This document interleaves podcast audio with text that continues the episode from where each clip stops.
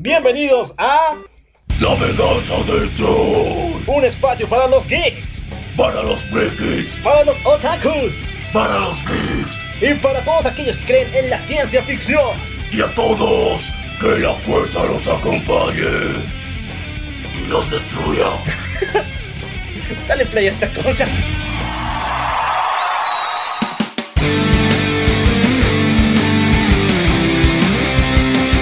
Llegó el más duro en esto, recen el padre.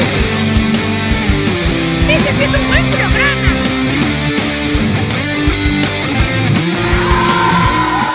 Muy buenos días, buenas tardes, buenas noches, buenos viajes trascendentales, buenas fumadas poderosas, aguántale, aguántale, aguántale. Buenos topos a ti, también para mí, y buenas waifus para todo el mundo.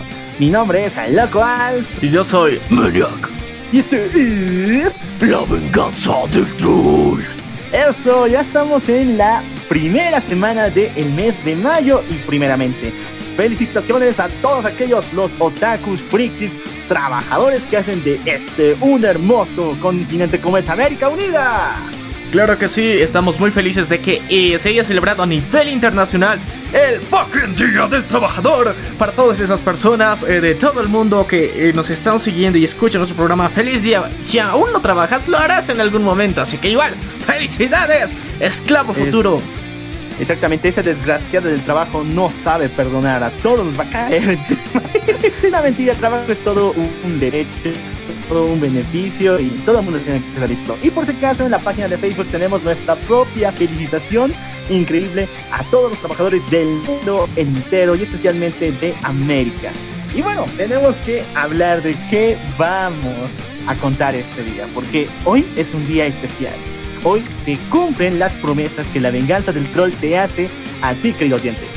Claro que sí, recordemos que tenemos un episodio especial de- dedicado a la biografía de Edgar Allan Poe y tenemos una versión musical, así que si es que no la has escuchado te invitamos a que te des una vuelta primero por ese episodio y específicamente por la versión musical porque lo vas a disfrutar en grande.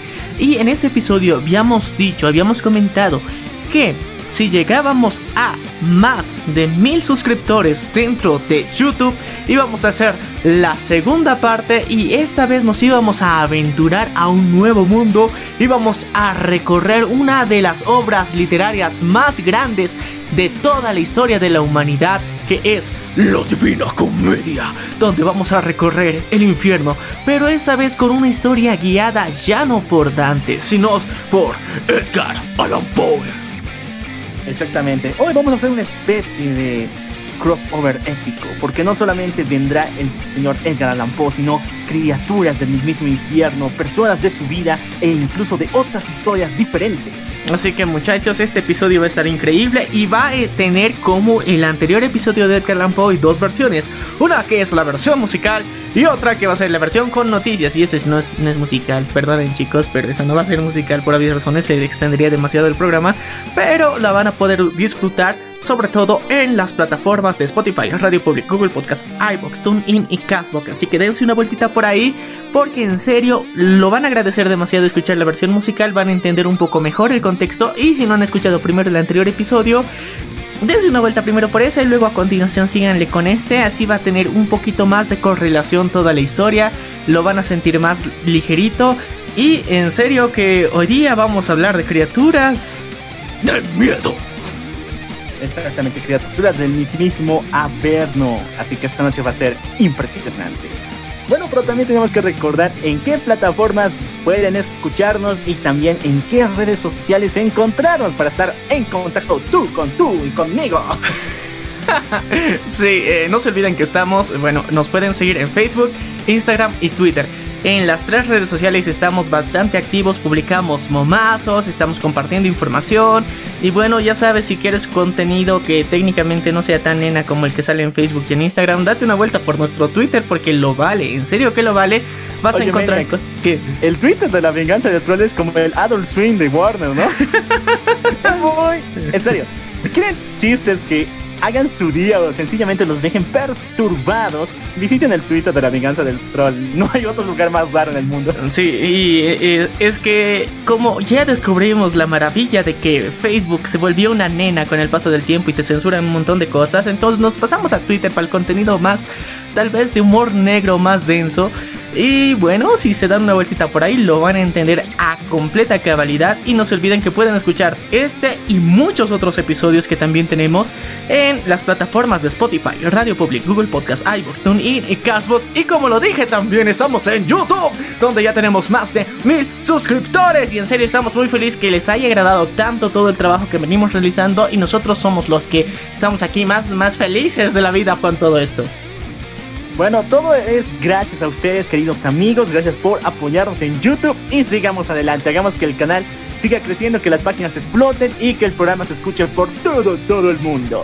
Pero ahora tenemos que recordarles que tenemos en la página, porque ¡ay ya! El sábado se ha vuelto en un día especial para nosotros. Primero, a las 14 y 30 tenemos un capítulo estreno de esta serie que está rompiendo récord. Hablamos de La Diosa del Área. Bacarina. Exactamente, fue increíble el capítulo de esta semana, ya se sabe. ¿Dónde están girando las tijeras, no? ¿Dónde están girando las tijeras? Eso es muy cochinote, pero es cierto. No se lo pierdan, está súper épico. Pero en la noche, a partir de las 10 de la noche, hora boliviana, estamos con un directo en vivo con ustedes en nuestra página de Facebook. Así es muchachos, así que no se pueden perder. Cada sábado nosotros estamos realizando un directo a las 10 de la noche, hora boliviana, 11 de la noche, hora argentina, 9 eh, de la noche, hora colombiana y no me acuerdo qué hora era en México. Pero la cuestión es que estamos en ese lapsito y se pueden conectar. Ya tenemos ahí fieles oyentes que siempre están participando con nosotros. Les invitamos a ustedes que también disfrutan de estos episodios. Si quieren conocernos algunas cositas más, preguntarnos cosas ya en vivo, una interacción más directa pásense los sábados en nuestra página de Facebook. Los estamos haciendo, ahí ya llevamos más de 5 transmisiones en directo así constantes, así que dense una vueltita esta semana si se sacan un poquito de tiempo, liberan la agenda, dejan un ratito el no por de lado, dejan descansar al ganso, se ponen a, a poner en, en, cuarentena la serie que están viendo y eh, se dan una vueltita para charlar un ratito con la venganza del troll. Exactamente. Y bueno, ahora sí, empiezan las noticias. Agarren los cómics de Deadpool, Batman, universo Marvel y los de Harley Quinn y quémenlos porque son inmundos. Y vamos a hablar de buenos cómics aquí en el programa.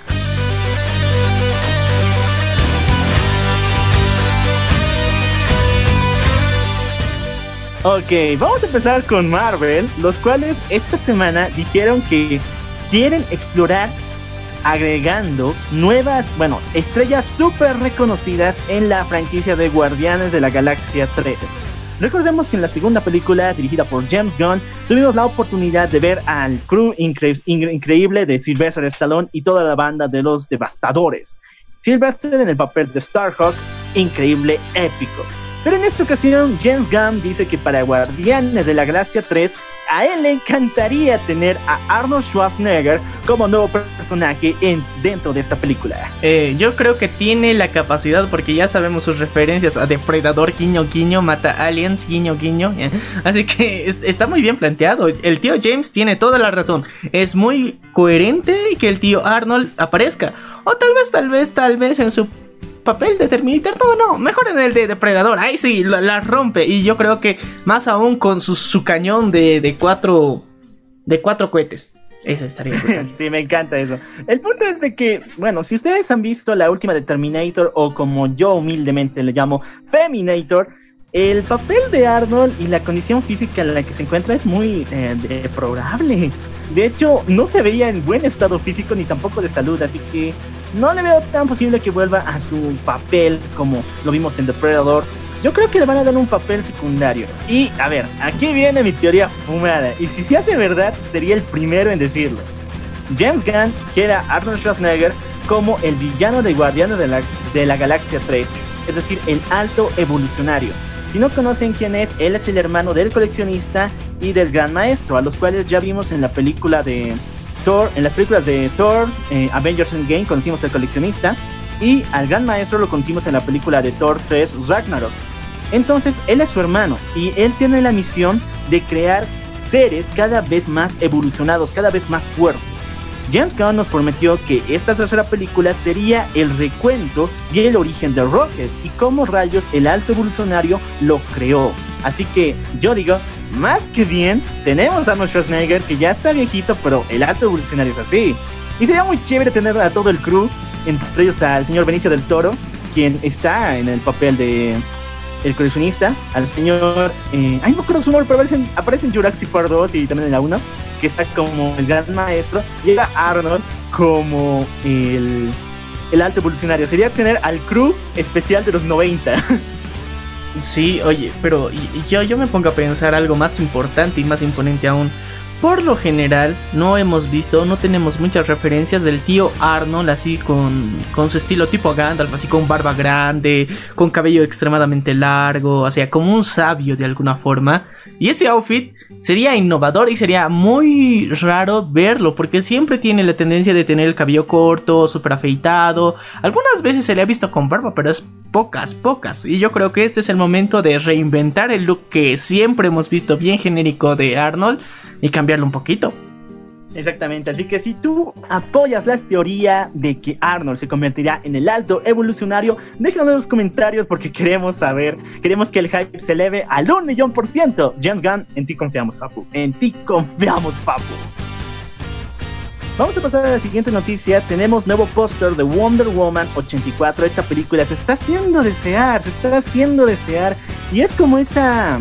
Es como tu crush mientras más te rechace, mientras más se aleje de ti, de ti, más hace que tú te apegues a ella. Y es lo que le está haciendo a mi pobre corazón. ¿Qué te pasa a ti, Maniac? Dime qué le pasa a tu corazón con esta película. Pues que estoy emocionado y a la vez estoy triste porque no la puedo ver. Es una desgracia.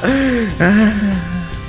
Bueno, mientras más se desee, más dulce será el premio, ¿no? Eh, bueno, puede ser. E, es que yo te digo, eh, lo que me ha dado así un, hype súper alto es que las expectativas de incluso del público de prueba ha sido excelente.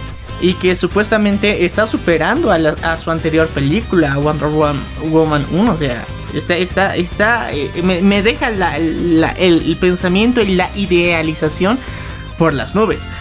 Pero honestamente no sé qué vaya a pasar porque con esto del COVID-19 vamos a tardar un ratito más en verlo y eso me preocupa. Eh, y, honestamente es de las pocas películas que tenía planeado de ver en el cine este año. Bueno, lo que ya habíamos comentado aquí es después de los problemas de Erra Miller y DC Comics y Warner principalmente, todo el mundo ya estaba por sentado de que Wonder Woman 84 reiniciaría todo el universo de las películas de DC. Sin embargo, ya llegó nueva información. Warner quiere sí o sí a en el papel de Flash y en el papel de Credence en el Animales Fantásticos 3. Así que no lo van a votar todavía. Es como una especie de carta trampa, por si acaso. Lo tienen bien reservadito.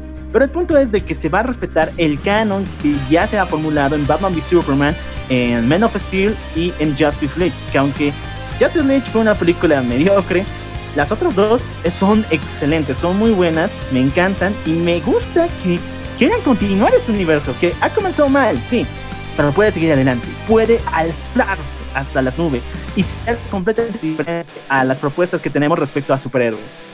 Y bueno, la referencia que también tenemos con la Snyder Cut algún día y espero que sea este año que salga, por favor. Y si no sabías que hay en la Snyder Cut y qué eh, cosas misteriosas tenía preparado nuestro querido director Zack Snyder, eh, date una vueltita por episodios antiguos, casi al principio, eh, o en el episodio 20 y algo tenemos también y hemos contado por completito qué es lo que tenía preparado nuestro querido Zack Snyder para esta increíble película que hasta ahorita, eh, o sea, él nos dice que ya la tiene casi terminada, hecha.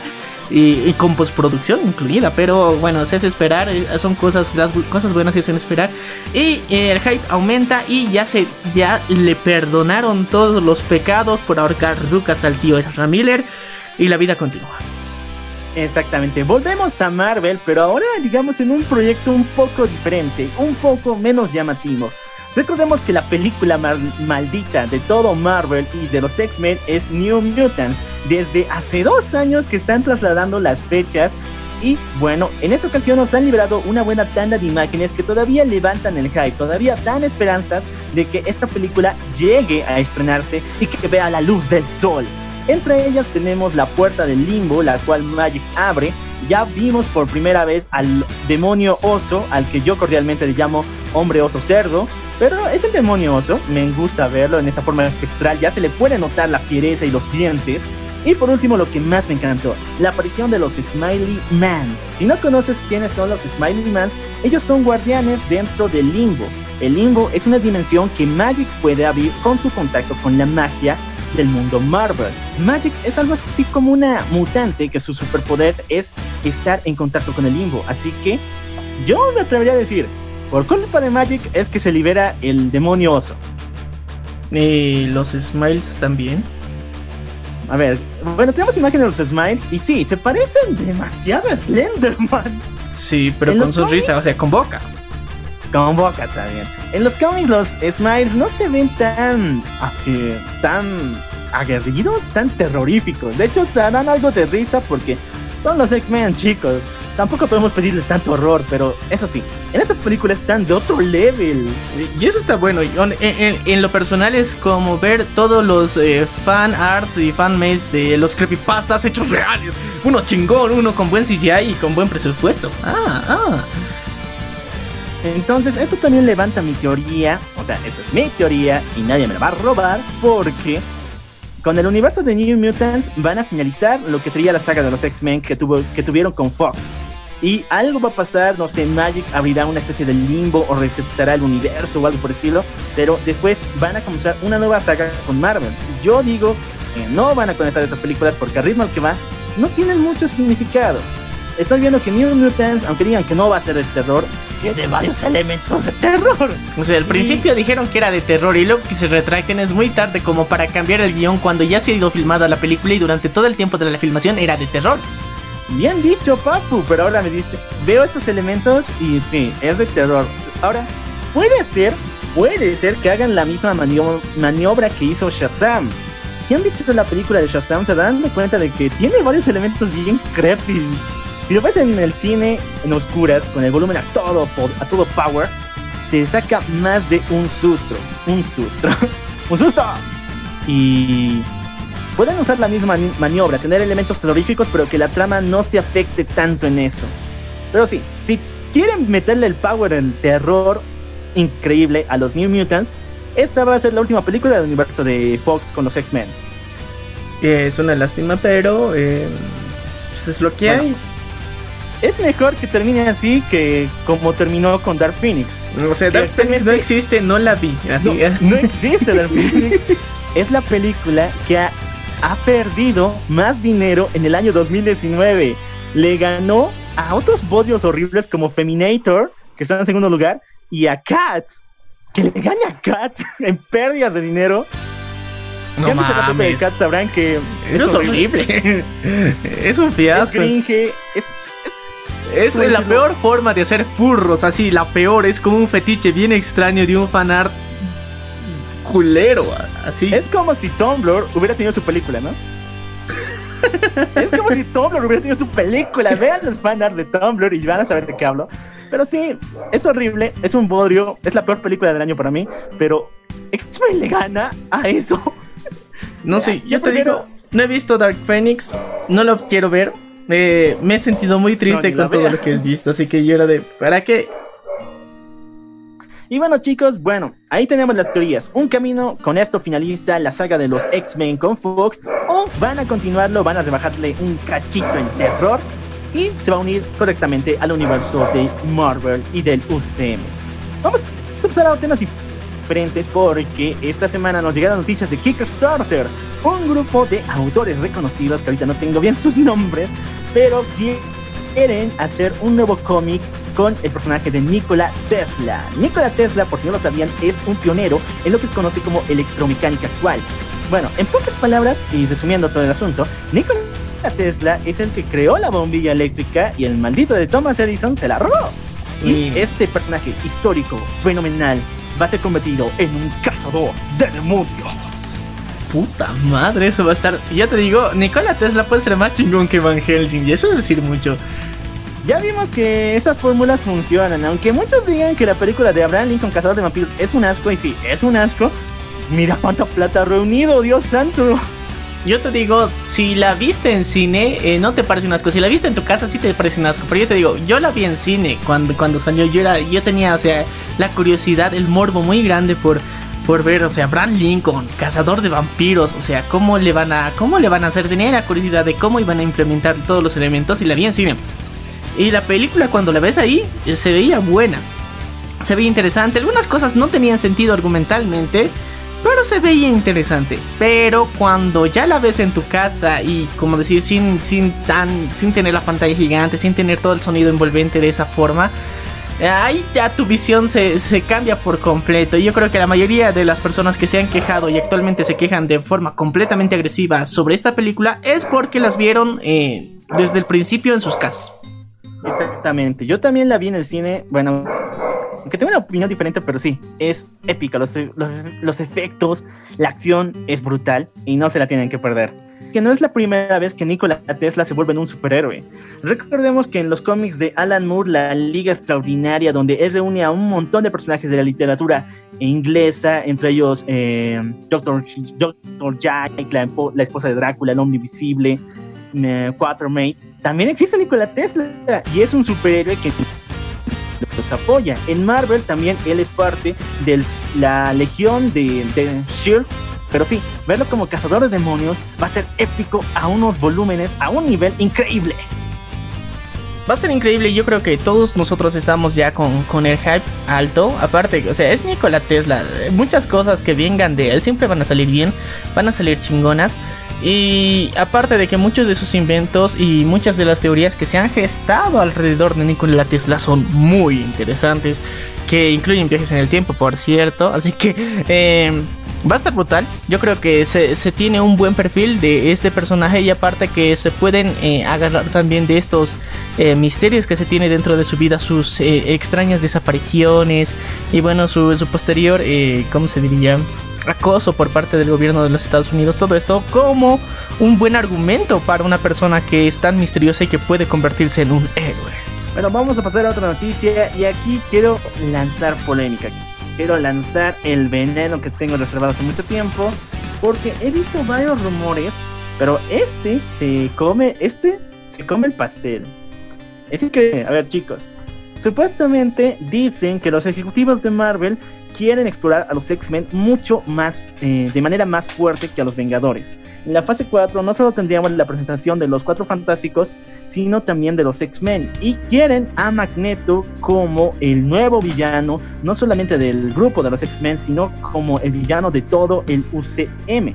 Ok, entonces, varios expertos en cómics han profetizado, han dicho que el siguiente macro evento, así como fue Infinity War y Avengers Endgame, sería ni más ni menos que Marvel Ultimatum. Y para aquellos que ya hayan escuchado el nombre, ya se estarán limpiando las orejas y sangrando por los ojos, porque Ultimatum es el, uno de los cómics más odiados de la historia y uno de los más violentos. Este ultimátum es cuando Marvel ya no se les ocurría, ideas geniales y trataron de copiar lo que salía en DC. Y obviamente que eso no salió nada, nada bien. Pero ¿qué pasaba en esta historia? Ah, spoileamos un rato. Y pero, pero antes, antes, antes. Spoiler, perros. Eso, papu. A ver, en Ultimatum, Magneto, al ver a, al ver perdido a sus dos hijos, Wanda y Prieto Maximoff, decide destruir el mundo entero. Ya no importan los mutantes, ya no importa la humanidad. Entonces roba el martillo de Thor, el Mjolnir, y da la vuelta a los polos magnéticos del planeta, provocando un cataclismo, eh, terremotos por todas partes y un maremoto que devora todas las ciudades principales del mundo, principalmente Manhattan. En este maremoto los héroes no pueden hacer nada, fueron eh, atacados de improviso y varios héroes se mueren. Y lo peor es que los mutantes han salido a las calles para matar a los, propios, a los pocos sobrevivientes. En este cómic vemos cosas tan brutales como que el horrible Blood, que es un mutante que puede comer lo que sea, se devora a Wasp, a la avispa. Tenemos otro donde Scott Sommer, con un rayo eh, de, sus, de sus lentes, de sus ojos, carboniza el cuerpo de Magneto al final. Y también tenemos la horrible escena donde Magneto retira el adamantium de Wolverine de su carne. lo cual hasta el día de hoy todo el mundo odia Ultimatum porque se olvidaron de, quién, de quiénes son los héroes, su personalidad, las cosas que les pasaban y los volvieron en asesinos de mentes a todos y cada uno de ellos. Y de hecho la escena que más detesto es lo que le hacen al pobre Spidey. Prácticamente Dormammu aparece de la nada y lo carboniza vivo. Entonces, yo digo, como rumor está bien, me agradaría ver Ultimatum en algún día, pero si lo hace Marvel lo va a hacer mal. Y de paso, eh, tocar este tema como Ultimatum, que es un trauma para los lectores de cómic, no es bueno. Ah, yo creo que tiene un problema importante también ahí porque no va a ser como el cómic, porque va a ser family friendly. Obviamente. Ahora, aquí viene lo, lo chévere, ¿no? Si odian tanto Ultimatum, como dicen los fans, como lo odiamos tanto, estaríamos felices de que no sea igual que el cómic. Mm, sí y no, pero imagínate, qué dolor más grande de que mataron al Prieto. Al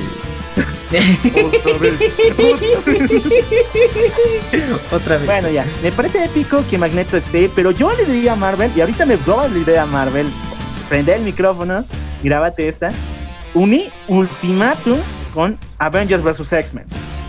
No hay de otra, porque si quieres que Magneto sea el villano, eh, en Avengers vs. X-Men, Scott lo es, pero puedes ponerle un poco de ese tinte con la fuerza Phoenix más entonces, una unión entre ambos sería lo más recomendable porque Avengers vs. X-Men, a diferencia de Ultimatum, es épico, es increíble, es batalla sobre batalla.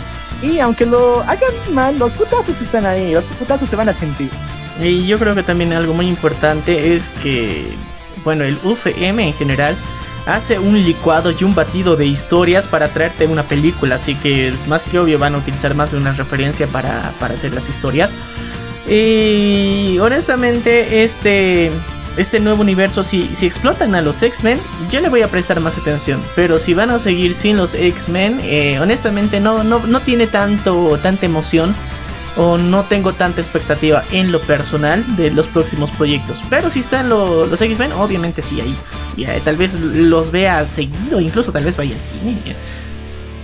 Exactamente, y esto Marvel lo sabe, por eso quiere que Magneto sea el nuevo villano del UCM, reemplazando a Doctor Doom, a quien tenían sí o sí como el siguiente villano, o incluso a Galactus, pero eso era un rumor más, más alejado. Yo creo que podría ser em, como el, el, O sea, uno de los primeros villanos es que Magneto eh, puede ser fuerte, pero no es como una amenaza tan guasa como Galactus, o sea... Necesitamos después de, Thanos, imagínate, el Tunas. El Tunas destruye universos completos. Pero... Magneto. O sea, Magneto. Entonces, el, digno oponente o sucesor de la dinastía o del legado que ha dejado el Tunas sería Galactus. No queda otra. Si vamos en escalas de poder, sí, vendría Galactus, vendría el Beyonder, vendría el Tribunal Viviente, pero no muchos conocen a esos personajes. Y créeme, no muchos conocen a Galactus por alguna extraña razón. Pero yo creo que es mejor, pues, o sea, si es algo más desconocido, presentar a un villano más chingón. Y obviamente nosotros vamos a estar muy felices de que salgan más fanarts. Regla 34 de Galacta. la hija de Galactus. si no conocen quién es Galacta, lo comentamos en un capítulo. Es la hija mamacita de Galactus. Y si quieren un capítulo de sus cómics, pues pídanlo abajo y con imágenes más y todo lo ponemos. Para más placer. Para más placer. Ya, pasamos con la siguiente noticia. Tom, Tom Hardy está jugando con nuestras mentes, está jugando con nuestros sentimientos. Y yo quiero agarrarle a este tipo y decirle qué está pasando en tu película, qué está pasando en Venom 2. Porque la anterior semana publicó una imagen donde se unían el logo de Venom junto con el de Spider-Man, pero después lo eliminó. Y el día de hoy, domingo, ¿verdad? ¿Qué día es hoy? 3 de mayo, nuestro querido Tom Hardy volvió a hacer de las suyas porque publicó una imagen donde Venom está devorando a Spider-Man. Entonces, y lo más curioso es que pasó unos cuantos minutos y borró la imagen. Así que, ¿qué está pasando con esto? ¿Será que veremos a Spider-Man en la película de Venom 2? Eh, yo creo que sí. Eh, se ha abierto un abanico gigantesco de oportunidades desde eh, Spider-Man Far From Home a su final te, deja un mundo de oportunidades abismal para hacer una próxima película. En muchas oportunidades anteriores tenían limitaciones muy, muy programadas, o se veía venir qué podía pasar. pero en este punto, honestamente, la mayor parte no se, no entiende qué puede llegar a pasar con nuestro querido eh, buen vecino amigo Spidey. Y sí, una de las opciones más interesantes sería que, que bueno, Venom haga de las suyas. Exactamente. Podrían hacer para desaparecer del foco público en Nueva York lleven a Spidey a San Francisco, donde está Venom en un momento, y ahí es donde empieza el problema con Carnage. Y él, al ser un héroe comprometido con la seguridad del- de las personas, obviamente que va a tener que unirse a Venom para derrotar esta amenaza. Sería épico, épico, épico. Sí, sería brutal, pero bueno, el Carnes eh, es un... Es un... El. sí, el Carnes es uno de los enemigos ah, de temer y espero que lo vuelvan el nivel de rudo que es en realidad y que no le pongan chistes malos que creo que hasta ahorita hay, pero espero que, o sea, detrás de esos chistes malos haya una personalidad que dé miedo. En, en- en la película que dé miedo, o sea, de la nada todo parece chistoso, chistoso y de repente te da un miedo de que este hijo de puta sí te puede hacer daño. Así, así quisiera que sea. Creo que los chicos no han visto, bueno, los de Venom, los escritores, no han visto muchas películas, porque en el PG-13, en el PG-15, hay buenos villanos que te sacan más de un susto. Hay villanos increíbles, no tienes que hacerlos patéticos con chistes de, completamente insulsos. En el PG-13 hay chicos, aunque no me la crean. O sea, sí, hay. Y yo te puedo asegurar que hay. Pero el único problema es que. ¿En qué época estamos? Y técnicamente, con alianza, ¿con quién están haciendo Venom? Ese es el problema. Ese es el principal problema. Pinche malvado rey rata y zombicida. Vamos a. Bueno, con esto finalizamos todas las noticias del mundo de los cómics. Si tienes mucha más información, déjala en los comentarios. También queremos tus opiniones de estas noticias. Ok, vayan por las orejas de Nequito y las colitas intercambiables y los Nico Niconis porque hablamos de anime aquí en el programa.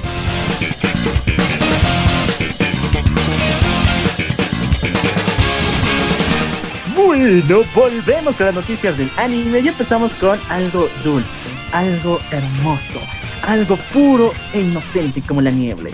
Hablamos de Emilia de Rizero porque esta semana se estrenó el manga que recapitula la segunda ova de Rizero, Bones of the Ice. Eh, estuvo bonita y bueno, ya está disponible en Crunchyroll. eh, para todos los que quieran disfrutar la completita. Y aparte de que también eh, ya habíamos mencionado que el, el manga oficial ya estaba disponible también. Y bueno, las dudas crecieron más.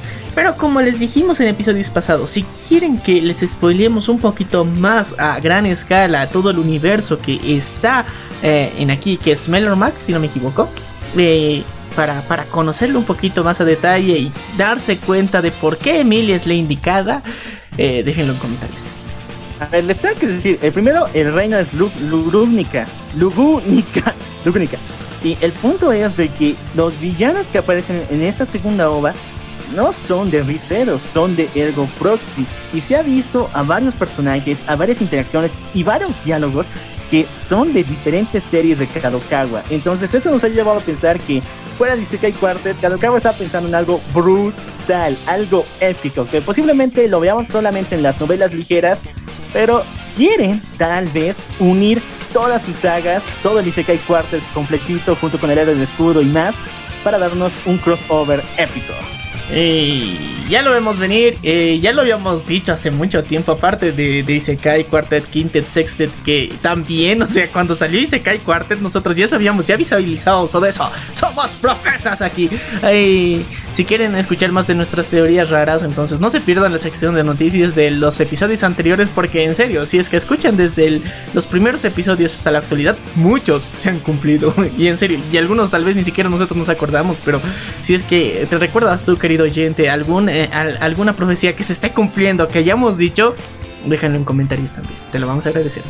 Pasamos a la siguiente noticia y tenemos el video trailer de una nueva no- novela ligera que está causando emoción en todo el mundo. Hablamos de To Be a Power into the Shadows. Esta historia nos delata de un chico fracaso totalmente en el mundo humano que es atropellado por un auto, pero al intentar salvar a una amiga suya. Al viajar a un mundo Isekai completamente diferente, nos damos cuenta de que este chico es un emo, este chico es un dark, y quiere reunir poder desde las sombras, así que se mete en cultos satánicos, en sacrificios humanos, hasta conseguir lo más profundo de la brujería oscura. ¿Y con eso qué a hacer? Eh, no sé, hacer una revolución, eh, matar unos cuantos reyes. no, este chico llamado Shadow es épico.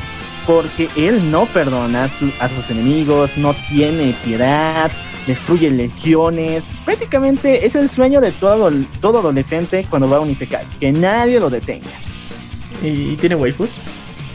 Obviamente que hay waifu de por medio, papu. Así que ya lo saben, chicos, si quieren leerse el primer y segundo tomo, ya en edición de lujo tapadura de To Be Power in the Shadows, no se lo pierdan que ya va a llegar a esta parte del mundo.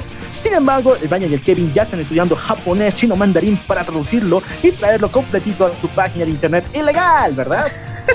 sí. Ay, muchachos, en serio, los queremos tanto al Brian y al Kevin Stone. Brian Stone y Kevin Stone hoy día regresan con ese, con ese término porque tenemos el episodio de Edgar Allan Poe. Ah, sí, no, sí, es el señor Brian Stone y Kevin Stone de los grandes de la cana. Canapa. Eh, chicos, vamos con más noticias del mundo del anime porque la nueva película de este super director de eh, Your Name, Koe no Katachi, es el único que me acuerdo en japonés, ahora tiene una nueva producción que es Nakitai Watachi wa Neko. Y esta ha cambiado de eh, fecha y también de estreno, porque principalmente se decía que se iba a estrenar en cines de Japón. Sin embargo, con problemas como estos del coronavirus, se ha decidido trasladarlo directamente a Netflix. Entonces se estrenará el 18 de junio de este mismo año en esta super plataforma. Oye, eso sí es bueno, va a estar chingón. Así vamos a tener la mayor parte de acceso a esto y, y es más fácil. O sea, eh, cuando sale en cine tienes que esperar que lo pirateen, tiene mal sonido, a veces los subtítulos están mal. Pero cuando ya lo tienes ahí de referencia es más fácil. El Brian Stone y Kevin Stone se han ahorrado mucho trabajo. Exactamente, pero eso también está liberando la guerra de películas de anime románticas en Japón, ya que tras esta noticia muchos estudios quieren realizar la misma movida, así que no parecería nada extraño que en los próximos meses veamos estrenos sobre estrenos sobre estreno de varias películas románticas en el estilo de anime en las plataformas. Bueno, yo creo que es técnicamente están aprovechando que los adolescentes están en casa y, y, o sea, es en serio. eh, este- Estrategias vergas. estrategias vergas. muy vergas porque durante el último mes han salido unas 3, 4 series así super random que no se tenía hacia ni expectativa ni referencia que ahorita están en tendencia. Porque, o sea, son para adolescentes. eh, y yo te digo, yo estaba de, a ver, por curiosidad me ganó. Y yo te digo, la mayoría tiene la misma trama. Así, eh, de un adolescente que tiene su amor imposible. Que de repente, eh, por una, una situación extraña. O por el carácter de esa persona, llega a estar con él. Y luego se enamoran. Y luego no pueden estar. Y luego se genera un triángulo amoroso. O sea, la clásica, pero. Con diferentes etnias. es la diferencia nada más. Ay, pinche Netflix. Así que chicos, ya lo saben, busquen novia en línea lo más rápido posible antes del 18, porque después se viene una ola de romance que nadie va a parar. Sí. Va a estar denso, y porque no solamente en, en anime, sino en series, en películas, eh, todo se está armando como no solamente para decirte que estás forever alone, sino también como para restregarte en la cara que muchos adolescentes van a tener un tipo de expectativas relacionales muy, muy chistosas a largo plazo. Y bueno, y si tú tienes pareja, recuerda que estas películas pueden causar una gran conmoción. Estando dos en casita, después aparecen tres cuando termina la cuarentena. Así que chicos, mucho cuidado, mucho cuidado. Aquí no quiero nada de, de parejas matemáticas que se vayan multiplicando. Exactamente. Y bueno, con eso terminamos. Oye, esto es épico, esto es irreal, porque recuerdas que la semana pasada tuvimos un chingo de noticias de anime. Sí, no sé, Ahora creo se que acabó. Creo- Ahora se acabaron noticias de anime. El, el destino está confabulando a nuestro favor para que puedan disfrutar el episodio completo de Edgar Allan Poe, que igual va a estar largo. Exactamente. Pero chicos, recuerden que Japón hoy en día está pasando días muy difíciles, ya entrando en, las, eh, en una fase más eh, estricta respecto a su cuarentena.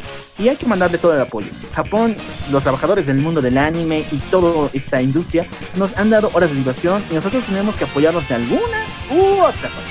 Muchachos, así que eh, eh, eh, intenten comprar artículos originales para apoyarlos, en serio.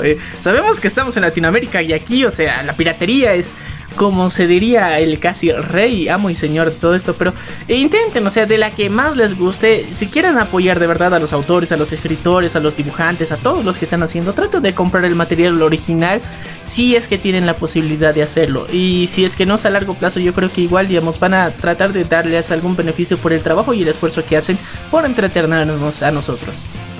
Exactamente. Y aunque no lo crean, el señor, el Lord, Lord Kevin Stone y Brian Stone no van a enojarse si es que ustedes compran productos originales. Oh, oh, oh. Esas son palabras de caballeros.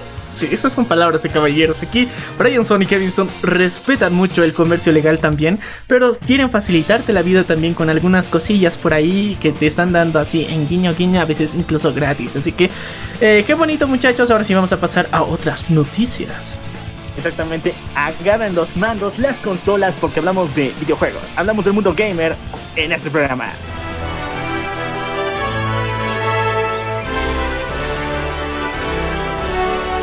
Ok, vamos por el elefante, el elefante en la habitación, vamos por la mona gorda de esta semana que ha provocado convulsión en todo el mundo gamer. Un trabajador de Naughty Dogs y también de Sony ha revelado todas, todas las cinemáticas del juego más esperado en cuatro años, The Last of Us 2. Chicos, el el Kevin ya han, bueno, el señor Brian Stone y Kevin Stone ya lo han unido todo en una película, ya está en YouTube. Ay, no, qué hijos de la grandísimo, pero yo te digo, yo te digo, y, lo dije dentro de uno de los directos, es, era uno de, de, la, de los juegos que más estaban esperando y que técnicamente sí podía considerarse en lo personal una de mis favoritas, ¿sí? de las menos, menos maricas que hay. Entonces, eh, eh, es una de las claves muy importantes, al menos para mí. Y yo ya tenía de que, ok, este juego la va a romper. Pero el Brianson y Kevin Son se pasaron de lanza y lo lanzaron muchísimo, muchísimo antes de su estreno oficial. Bueno, esto tenemos que agradecerle a un trabajador dentro de Naughty Dogs, el cual hizo esto en forma de protesta contra el manejo y la forma en la que tratan a los empleados dentro de, la, de este juego, el desarrollo de Last of Us 2. Primeramente hay que decir que cambiaron a todo el equipo ejecutivo de este juego. No es el primero que tuvimos en la primera entrega, sino es uno completamente diferente. Y la líder, la que está montando todo este aspecto creativo, eh, tiene una convicción un poco diferente y hay que decirlo como tal. La líder de este nuevo proyecto de Last of Us 2 es una persona completamente progresista y una especie de... Una feminista extremista. Esto es peligroso, no mames. Esto sí es peligroso. Exactamente. En sus declaraciones decía, así lo digo literalmente, hemos reemplazado la palabra diversión por inclusión. Para nosotros vale más eh, realizar un mensaje de inclusión y participación que la misma diversión dentro de un juego. Y yo voy a decir las palabras del mismísimo, eh, nuestro querido, ay, no me acuerdo su nombre, pero era épico. Mm, nuestro querido eh, CEO de América de Nintendo que decía, si un juego no es divertido, pues no sirve, ¿o no? No sirve, o sea, no, o sea, no es una película, no es un libro, no es una, no es música, es un videojuego. Y si un videojuego no es divertido, pues ¿para qué lo están haciendo? Bueno, eh, dentro de todo esto que, que, nos presentaron, podemos ver un poquito el panorama bueno y malo de que se nota ese tinte. Se nota más que claro eh, todo, todo ese sentimiento progresista eh, y la idea de medio que tijeras de por medio ayuda a todo eso, pero o sea, nosotros lo vemos desde un lado así muy, muy, muy cochinote. Pero en términos generales no es del todo bueno porque algunas cosas se pueden sentir demasiado forzadas. Bueno, la parte que los fans más odiaron son los, algunos aspectos que muchas, muchos grupos progresistas rogaron que se agregaran o incluso que quitaran dentro de The Last of Us 2. Vamos primero con lo más suave y después, porfa, la alarma cuando yo te diga porque voy a soltar la sopa. ¿Qué es lo que hace enojar al mundo gamer? Primero vamos con el punto de que no puedes matar perros en el juego de Last of Us 2. En el 1 sí podías, pero o sea, la gente no estaba tan enferma para matar a los perros que corrían por ahí. En esta no puedes hacerlo. Cuando apuntas a un perro que está corriendo por, eh, está caminando por ahí, él simplemente se aleja lo más rápido posible. Y de hecho se aleja de forma tan chistosa que parece como una imagen de, de PNG, una imagen de esas que no tienen fondo, alejándose a una alta velocidad. Eh, eh, es chistoso, es curioso, pero bueno, ¿qué, ¿qué, más le podemos decir? Es una forma de defender a los animalitos que eh, yo creo que ha habido un pelotudo por ahí que los mataba, pero ya, digamos que no es un cambio tan drástico. Exactamente, y bueno, también esta medida, aunque esto no lo reprocho por nada, pero sí hizo mucho más énfasis en las relaciones y en la psiquis que tiene Ellie. Y bueno, desde el comienzo del tráiler de Last of Us 2 que se mostró en el 2018, ya sabíamos que Ellie tiene una... Eh, preferencia sexual diferente y todo el mundo la, le encantó. A mí igual me encanta la idea, pero en esta se ve un poco más forzada, ya no se nota la misma personalidad que Ellie tenía en The Last of Us 1, donde era una chica intrépida que sí, si bien estaba asustada, tenía que seguir adelante. En esta se nota más como si fuera una especie de mmm, guerrera luchona, enojada con todo el mundo. Y en su personalidad ha cambiado demasiado. Es que, como lo decía antes, es muy forzado. Eh, lo han forzado demasiado. Antes se veía incluso natural todo lo que estaba pasando. Y nosotros era de aleluya, tijeras. Pero ahora lo sientes forzado y medio que ese no te, te da la misma sensación que te daba inicialmente. O sea, era más agradable antes. Sí. Exactamente. Y bueno, ahora sí, Papu, la alerta, la alerta, porque va a correr sangre aquí. Spoiler perras de Last of Us 2. Chicos, en los en la primera media hora del juego, nuestro querido Jor, Jorel para muchos, bueno, Joel para muchas personas en allá en España, muere. Y él, la forma en que es asesinado es la clave porque no es asesinado por zombies ni tampoco en una lucha encarnecida por salvar a Ellie o a las demás personas, porque ya tienen un grupo de una caravana de sobrevivientes, sino que aparece una especie de jefa mafiosa que es un hombre transexual llamado Avi. Y ella, eh, esta Avi agarra a todo el grupo de sobrevivientes como una especie, como en el. como esto de Walking Dead. Los agarra a todos y mata a York como ejemplo para que no se rebelen contra su poder. Y la forma en que lo hace es brutal, es horrible, en serio. Yo igual he dicho, es demasiado, demasiado exagerado la forma en que lo hizo. Perdón, ya a mí me da risa ya. Eh. Perdón, esto, esto va a sonar completamente, em, ¿cómo se diría? No progre, pero... Eh, está bien tener un líder, indistintamente si es hombre o mujer, pero se han pasado con lo progre por, por, por, poner una persona transexual. Es demasiado irse a lo progre. Y yo te digo que para hacerse respetar que se supone que una persona que ha hecho su, su, transición y todo esto quiere demostrar, digamos, otro tipo de atributos que tenía escondidos y otro tipo de mentalidad, lo haga matando. O sea, eres psicópata, no eres un trans, en mi percepción. Claro. Exactamente, tampoco era necesario dar en el clavo y si en el juego se muestran muchas cosas, muchos guiños y parte de la historia de Ivy que no hacen que veamos realmente qué sucedió para que esté completamente loca. Si no se nota solamente que el aspecto en que le han eh, detenido en su aspecto eh, sexual, en el momento en que ha vivido toda su vida como hombre y después se eh, cambió eh, esa manera de pensar y toda su transformación, es lo que realmente le llevó a ese punto de locura. Mm, es, es muy cutre y genera un, un, mal precedente. O sea, si quieres ser progre, tendrías que mostrar todo de una forma súper natural, normal. Y esto podría ser utilizado como un recurso de homofobia, incluso. Porque, digamos, es... estás loco y puedes eh, convertirte en un maníaco gracias a la referencia de un videojuego. Y se equivocaron con su tipo de progresismo muy chafa. Bueno, chicos, yo espero que esto no arruine la franquicia. Fuera de eso, el juego sí se ve prometedor, la jugabilidad está chida, pero la historia. Ay, la historia. Mejor hagamos algo. Compren el juego, se los recomiendo aquí el local. Compren el juego y sáltense la cinemática. Si quieren ver la cinemática, que creo que es un punto muy importante, pero si quieren verla, háganlo en YouTube, háganlo en diferentes plataformas porque no se están perdiendo de nada. No se están perdiendo de nada el gran aguante, porque la historia es mala, es mala de por sí. Entonces, véanlo en YouTube, la historia completa ya el Brian y el Kevin, el señor Brian Stone y Kevin Stone le unieron en una super peli increíble. y jueguen el juego para saber cuál nivel de jugabilidad tiene, porque está chido. Ah, sí. Eh, el, juego, o sea, yo te digo, hasta los propios gráficos están chingones. Su nivel de render y toda la, la- la diversidad de jugabilidad que han añadido eh, lo han mejorado bastante. La historia está muy chafa y por eso te decía, está muy forzado. Esa es la palabra, forzado. Y bueno, esperemos que con algo de estilo, eh, o sea, no tampoco pido que tapemos el sol con un dedo, pero que sí, es que si pueden agregar algo de más de estilo, más realismo a la historia, muchas cosas más chéveres, podría tal vez un- ver un Last of Us 3, porque la historia termina en tremendo cliffhanger. Ya, pero te, te tengo algo muy interesante en todo esto. Dime, papu, dime.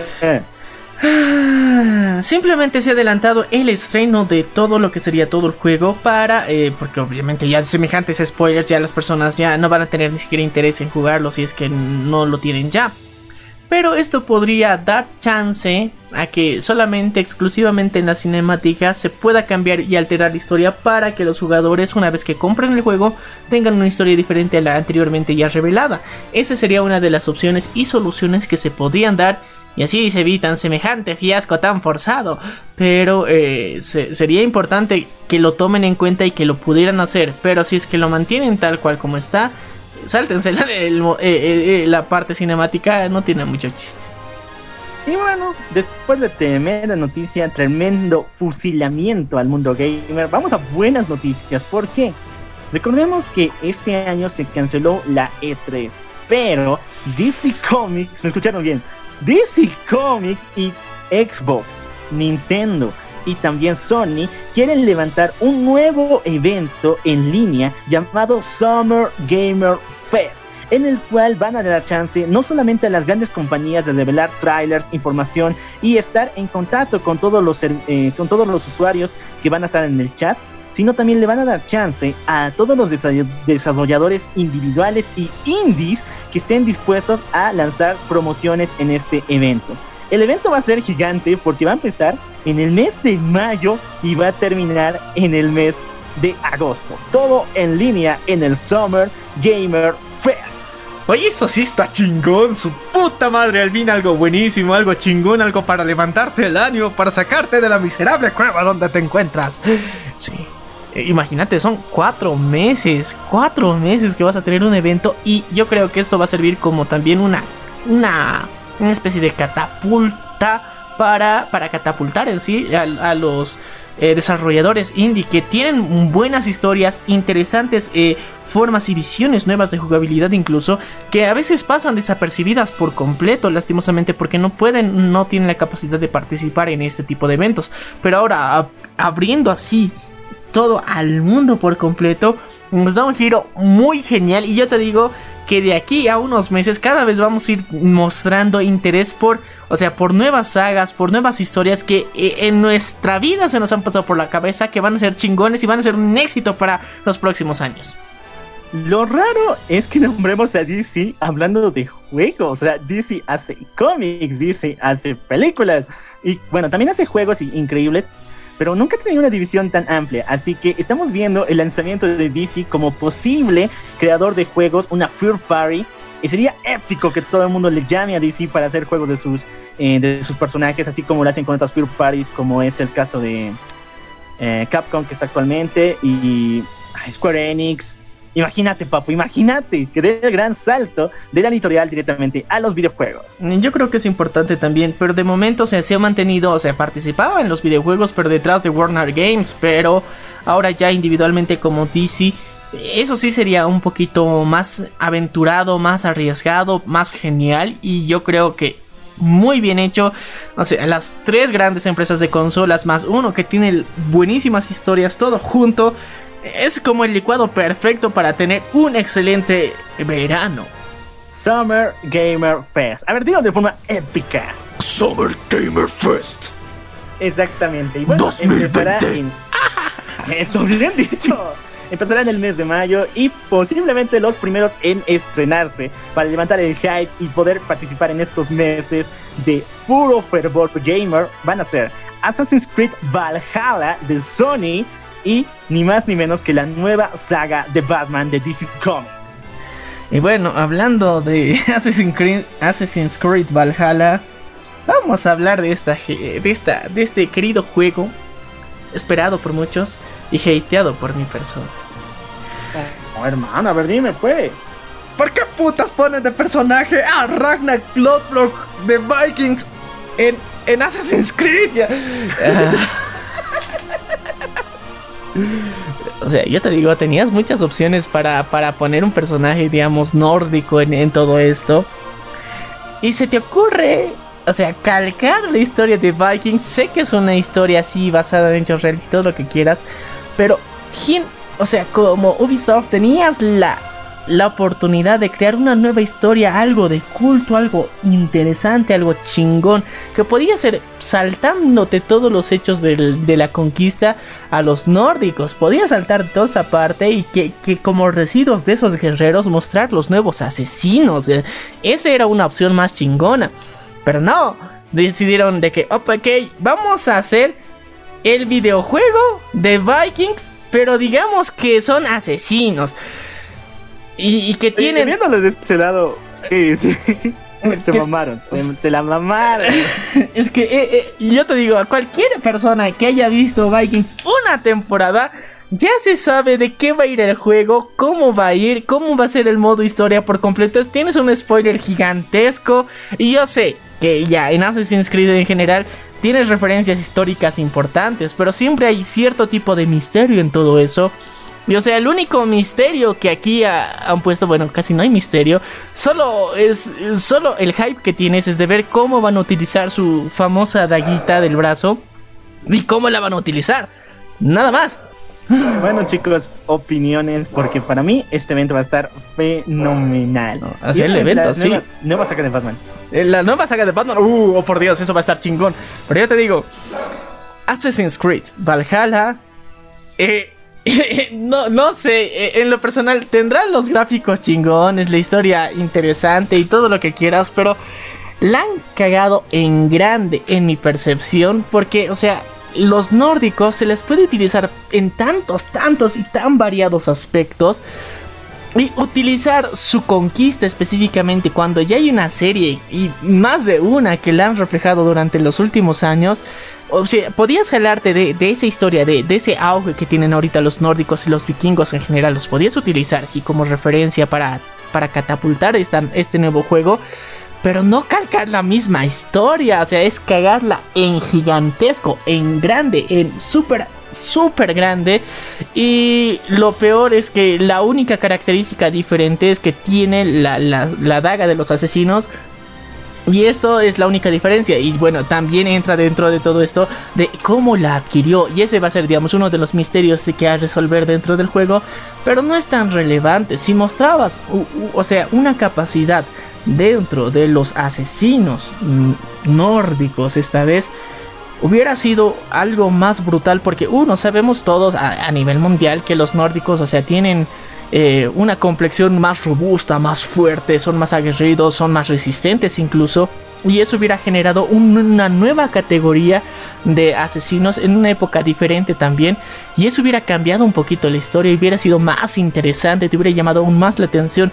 Como en su momento lo quisieron hacer con los piratas, pero que al menos a mí no me convenció del todo, pero ya era un poquito más interesante. O sea, piratas que eran asesinos. O sea, tiene un poquito de hype todo eso. Pero Vikingos Asesinos tiene mucho hype, pero estás hablando de la misma serie eh, y bueno, y historia que se está contando todo el rato durante los últimos 7 años. Así que no tienes mucho de novedoso en ese aspecto. Qué penita. Está bueno los gráficos, la jugabilidad eh, va a estar chingón. Esta vez vas a tener muchos barcos con los que vas a hacer, eh, digamos, más flechas y todo lo que quieras, armas, hachas, por ejemplo, digamos, van a ser una de las cosas que se van a poder utilizar. Pero yo te digo, la has cagado en grande con. O sea, Valhalla, tenías muchas opciones. Y yo te digo, como asesinos, recurrir demasiado a, la mitología, tomarla tanto de referencia como lo has hecho durante los últimos juegos, es irte por el mal camino. Eh, yo creo que parte de las principales ideas de de lo que era Assassin's Creed. Sí, sí bien había referencias con lo que era la mitología de diferentes partes del mundo, todas unidas, pero no te mostraba directamente a los dioses. Eh, no, no te los enseñaba tal cual, simplemente hacía referencia a que parte de todo esto ha sido una conspiración gigantesca y todas las piezas se iban a ir uniendo, pero desde que los manifiestan tal cual dentro del juego, ya pierde esa capacidad tan atractiva que tenía al principio. Y para mí esa es una de las críticas personales que tengo a la saga de Assassin's Creed en general y que ahora le, está, está, dando vueltas en ese mismo círculo con esta nueva historia. Lo siento, no sé qué opines tú, mi querido Rockwell. Mm, respecto a Assassin's Creed, mm, tenía mucho, bueno, tengo todavía las esperanzas en Valhalla. Eso sí, ya se pasaron de lanza, quitando todo el sentido que tenía desde la primera saga. Pero en Origins, donde ni más o menos tomaron la misma ruta, eh, les fue fenomenal. Y a mí me encantó. Así que, en pocas palabras, yo estoy más que listo para el Summer Gamer Fest. ¿Y tu hermano? Estoy más que listo. Quiero ver las propuestas eh, de, las empresas indie. Ese, eso es lo, digamos, lo que más esperanza me da ahorita. Va a ser un cambio chingón te tengo una, un plan. Enviamos, bueno, enviamos un tweet a Dan Didio, bueno, a Dan Didio, no, a Dan Didio, no, a Dan Salvato. Dan Salvato, el creador de Doki Doki Literature Club, que se presente, que tenga un stand o por lo menos que dé unas cuantas palabras en un espacio en la Summer Gamer Fest. Sería brutal. Que nos cuente cómo va Doki Doki 2, el proyecto Libitina, que nos dé algo de Doki Doki, porfa. Yo creo que ese universo sí se está trabajando. Él mismo lo ha dicho dentro de su Twitter, digamos, los anteriores meses. Se está trabajando, pero no se ha dado resultados. Y sería la mejor oportunidad para que más personas aumenten ese hype por Doki Doki 2 o por el proyecto Libitina tal cual. Pero, o sea, yo te digo, eh, Dan Salvato no habla del proyecto Libitina de forma abierta. Todos los fans somos los que hablamos. Pero Doki Doki 2, técnicamente, es así. Ese sí es lo que él sí está mencionando. Y bueno, si tú quieres saber de qué estamos hablando de Doki Doki Literature Club, tenemos un video donde te contamos toda la historia y otro video completamente perturbador donde te contamos el proyecto Libitina. Eso. Y bueno, ya no se olviden, el Summer Gamer Fest en el mes de mayo. Y bueno, ahora sí, pónganse los gorros de normalidad porque vamos a hablar de temas normie aquí en el programa.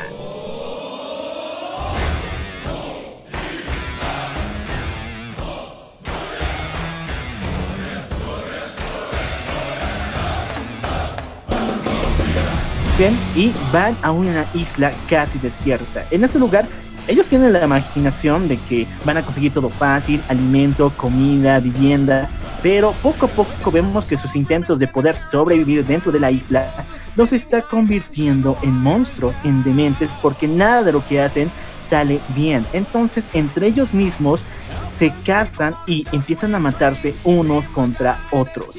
Es brutal, es sanguinario y está basado en la novela y de hecho, de esta historia, de esta película, está basado ese capítulo de Los Simpsons, donde los chicos igual se pierden en una isla desierta. Esa es esa referencia a esa película. Ok, pero ¿qué va a pasar este año? Los estudios Universal quieren hacer el remake del Señor de las Moscas. Y yo me pregunto, en una época tan family friendly, donde no se vale ni siquiera ver el tobillo de las damas sin que te rasquen los ojos, en una época tan cruda como estamos hoy en día, no creo que podamos ver el Señor de las Moscas como Dios manda, ¿o sí, men? Mm, yo creo que no. Eh, tendrían que tener un. Yo, te digo, un Señor de las Moscas con eh, la calidad que se merece, con lo explícito que tendría que ser. Eh, muchas personas en la actualidad no están con el estómago para asimilarlo. yo creo que en la actualidad también ah, tenemos la capacidad técnica de hacerlo muy chingón, muy realista. Y, pero el problema es que eh, si quieren que esta película tenga éxito y venda y sea muy vista, ah, van a tener que quitar muchos detalles de los buenos. Exactamente. Y lo que más me duele es que van a... Bueno, a mí me duele, pero a varias personas seguramente es lo más debido, es lo más recomendable. Es que cambien a todo el cast de niños, como fue en la primera película y como es en el libro, a adolescentes la misma situación hemos visto en muchas producciones, como fue el caso de Full Metal Alchemist, donde, bueno, prácticamente la historia es de dos niños que ni alcanzan a los 15 años. Pero en la película de live action de parte de Warner junto con Netflix, se ve ya adolescentes de 17, lo cual causó mucha polémica. O sea, ¿por qué? Y es porque ningún niño puede estar metido en esas escenas tan lúgubres, tan fuertes como fue en ambas producciones. Eh, sí, bueno, yo creo que ese va a ser otro problema. Los van a volver adolescentes y eso le quita un poquito de la esencia del Señor de las Moscas tal cual. O sea, lo crudo, lo, lo que te marca de, de, leer el libro tal cual es ver que son niños, o sea, que niños logran llegar a ese tipo de extremos. Y eso es lo que te marca un poquito, digamos. Y eso es lo chingón de la historia también. Si le pones adolescentes, ya pues pubertos con hormonas emocionados, eh, ya digamos, le, te hace más creíble y más pasable la historia. Pero si lo marcas solamente como netamente niños, y eso sí, te, te choca, pero te causa un, un cambio real de la visión que tenías del mundo y eso es lo que precisamente busca este libro del Señor de las Moscas y cambiar esa esencia yo creo que le quita mucho. Exactamente, es lo más recomendable, muchas personas me lo dirán, pero si lo hacen mal, pero mal, vamos a tener un nuevo juego de Juegos del Hambre o un Maze Runner, así que eh, ninguna de las dos veo al Señor de las Moscas ahí. Eh, bueno, eh, es una penita, pero es lo que, lo que va a pasar pasamos a cosas mucho más alegres porque vuelve nuestro buen amigo Tintín. Aunque no me lo crean, los cómics de, de Tintín son muy muy queridos en todo el mundo. Son tan populares que en países como España y Francia son la leche. Es decir, que todo el mundo no se pierde, no importa que los volúmenes de estos cómics. Tan populares son que, escuchen, el crew de Tintín y todas sus historias van a ser adaptadas en una nueva saga de videojuegos por la empresa Microids, los cuales los van a llevar directamente hacia la plataforma de computadoras PC Portátil Gamer. Pero chicos, también hay la chance de que este juego es muy popular en PC pueda llevarse a las diferentes plataformas, como es el caso de PlayStation, Xbox o Nintendo Switch. Mm, Tintin, o sea, mm, yo creo que los que han podido ver por lo menos la película animada, eh, es, muy interesante, tiene un trasfondo y las aventuras que, se pueden dar en una especie de mundo abierto con las misiones que tendría que tener, van a ser geniales, van a tener un modo historia que también se puede adaptar muy bonito. Eh, y ese espíritu de aventura que te contagia es, es muy diferente, tiene completamente una esencia única, Tintín. Eh, yo en lo personal no creo que Tintín se pueda comparar con otra historia occidental. Lo hacen muy genial y también bajo los limitantes que técnicamente tiene este jovencito que es Tintín. Eh, y bueno, también cuando era niño, o sea, todo esto, el avance y el crecimiento que tiene dentro de, los cómics es épico. Y adaptarlo eso para un, videojuego, le, va de perlas, le va de perlas. Honestamente, yo creo que el modo aventura va a ser muy chingón. Em, la cinemática que actualmente se le puede poner también podría aportar mucho y podría volverse un jueguísimo, o sea que podría tener una expansión que incluso ni las historias han llegado a tener. Exactamente, y chicos también quiero decir que un juego de Tintin, no me imagino, o sea, solamente se me viene a la cabeza un Final Fantasy de esos de los últimos con eh, la fusión con Doctor Layton. Así de épico debe ser un juego de Tintin, no, no, man. Bueno, es que una parte muy importante de todo esto es, son los escenarios por donde transcurren todas las historias.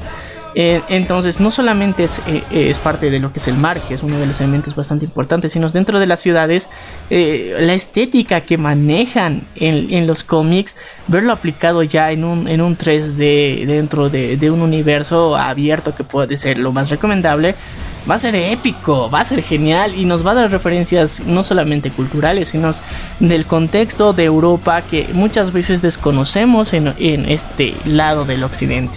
Y ya lo saben chicos, llega en los próximos meses el juego de Tintin para computadoras para PC.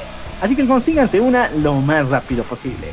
Vamos a pasar a otra noticia, la cual me encantó, me hizo la semana porque HBO Max no olvida que se estrena en el mes de mayo y como plato fuerte trae a los Looney Tunes, pero no como los, has visto hasta ahora, sino más bien retoman los diseños originales de estos Looney Tunes para hacerlos completamente más chingones en una saga conocida como Looney Tunes Cartoons. Y bueno, uno de, los puntos más importantes de este nuevo estreno es que están retomando ese estilo donde se utilizaba música clásica para la interpretación y el seguimiento de todos los capítulos.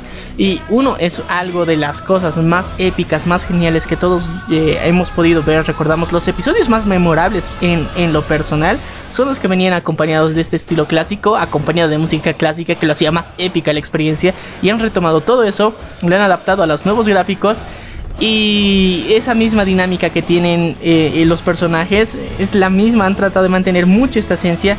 Me siento feliz de, de, que estén utilizando esto, ya no las aventuras medio truchas con exceso de diálogos que a veces eran innecesarios incluso, sino estas aventuras que a veces son, son capítulos que no sientes que pase el tiempo. Y es muy bonito, es muy bonito y estoy muy feliz de eso. Lo que me encanta es que volvió el Box Bunny original. Aquel Box Bunny con esa expresión, con una cara larga, los dientes un poco más grandes y obviamente los guantes amarillos. Porque aunque no me la crean, Box Bunny no, nunca ha sido tan estilizado en el comienzo y portaba guantes amarillos.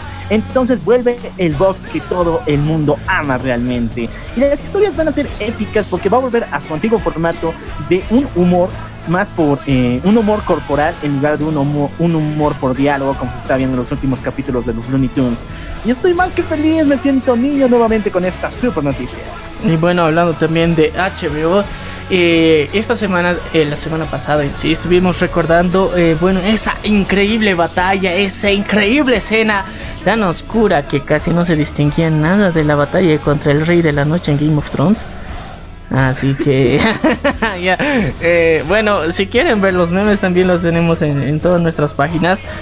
Eh, fue la batalla más extraña que puedo decir que al mismo tiempo tenías mucho hype, pero estabas ahí jugándote y moviendo todos los ajustes, aumentando el contraste, la saturación, todo, para poder distinguir algo, porque solamente distinguías las fogatas y un poquito de azul. Nada más. Así que eh, yo creo que ha sido una de las, de las razones por las que ha sido memorable el año pasado, por las que fue frustrante el año pasado. Pero bueno, ¿qué le podemos hacer? Exactamente. Y bueno, ¿qué es lo que esperas de los Looney Tunes? ¿Qué personaje te robó la infancia y hizo de esa una experiencia increíble? Vamos a pasar a otra noticia y esto debería ir a la sección de gamers, pero lo siento mucho, se me olvidó. Pero vamos a tomar aquí, ¿ok? Porque igual tiene que ver con el cine, con los temas normie. Y eso es de que existen rumores de que la actriz afroamericana Jana Joe Kamen, la cual la conocemos como eh, Phantom en las películas de Ant-Man The Wasp 2, es la nueva para interpretar a Jill Valentine en la nueva saga de películas de Resident Evil. Ay, cuando pensé que ya iban a dejar esas cosas del cambio de, de etnia y de color de los personajes, me salen con estas mamadas. Ya, ¿qué vamos a hacer? No, no, no se me ocurre qué más porque yo te digo, ese, esa integración interracial e internacional, como, bueno, o sea, es interracial, pero la transforman como internacional, eh, se está viendo demasiado. Demasiado en, en, muchas adaptaciones. Y yo creo que te digo que Resident Evil, cambiarle ese tono, eh, representa un problema para hacer una película. Te digo por qué.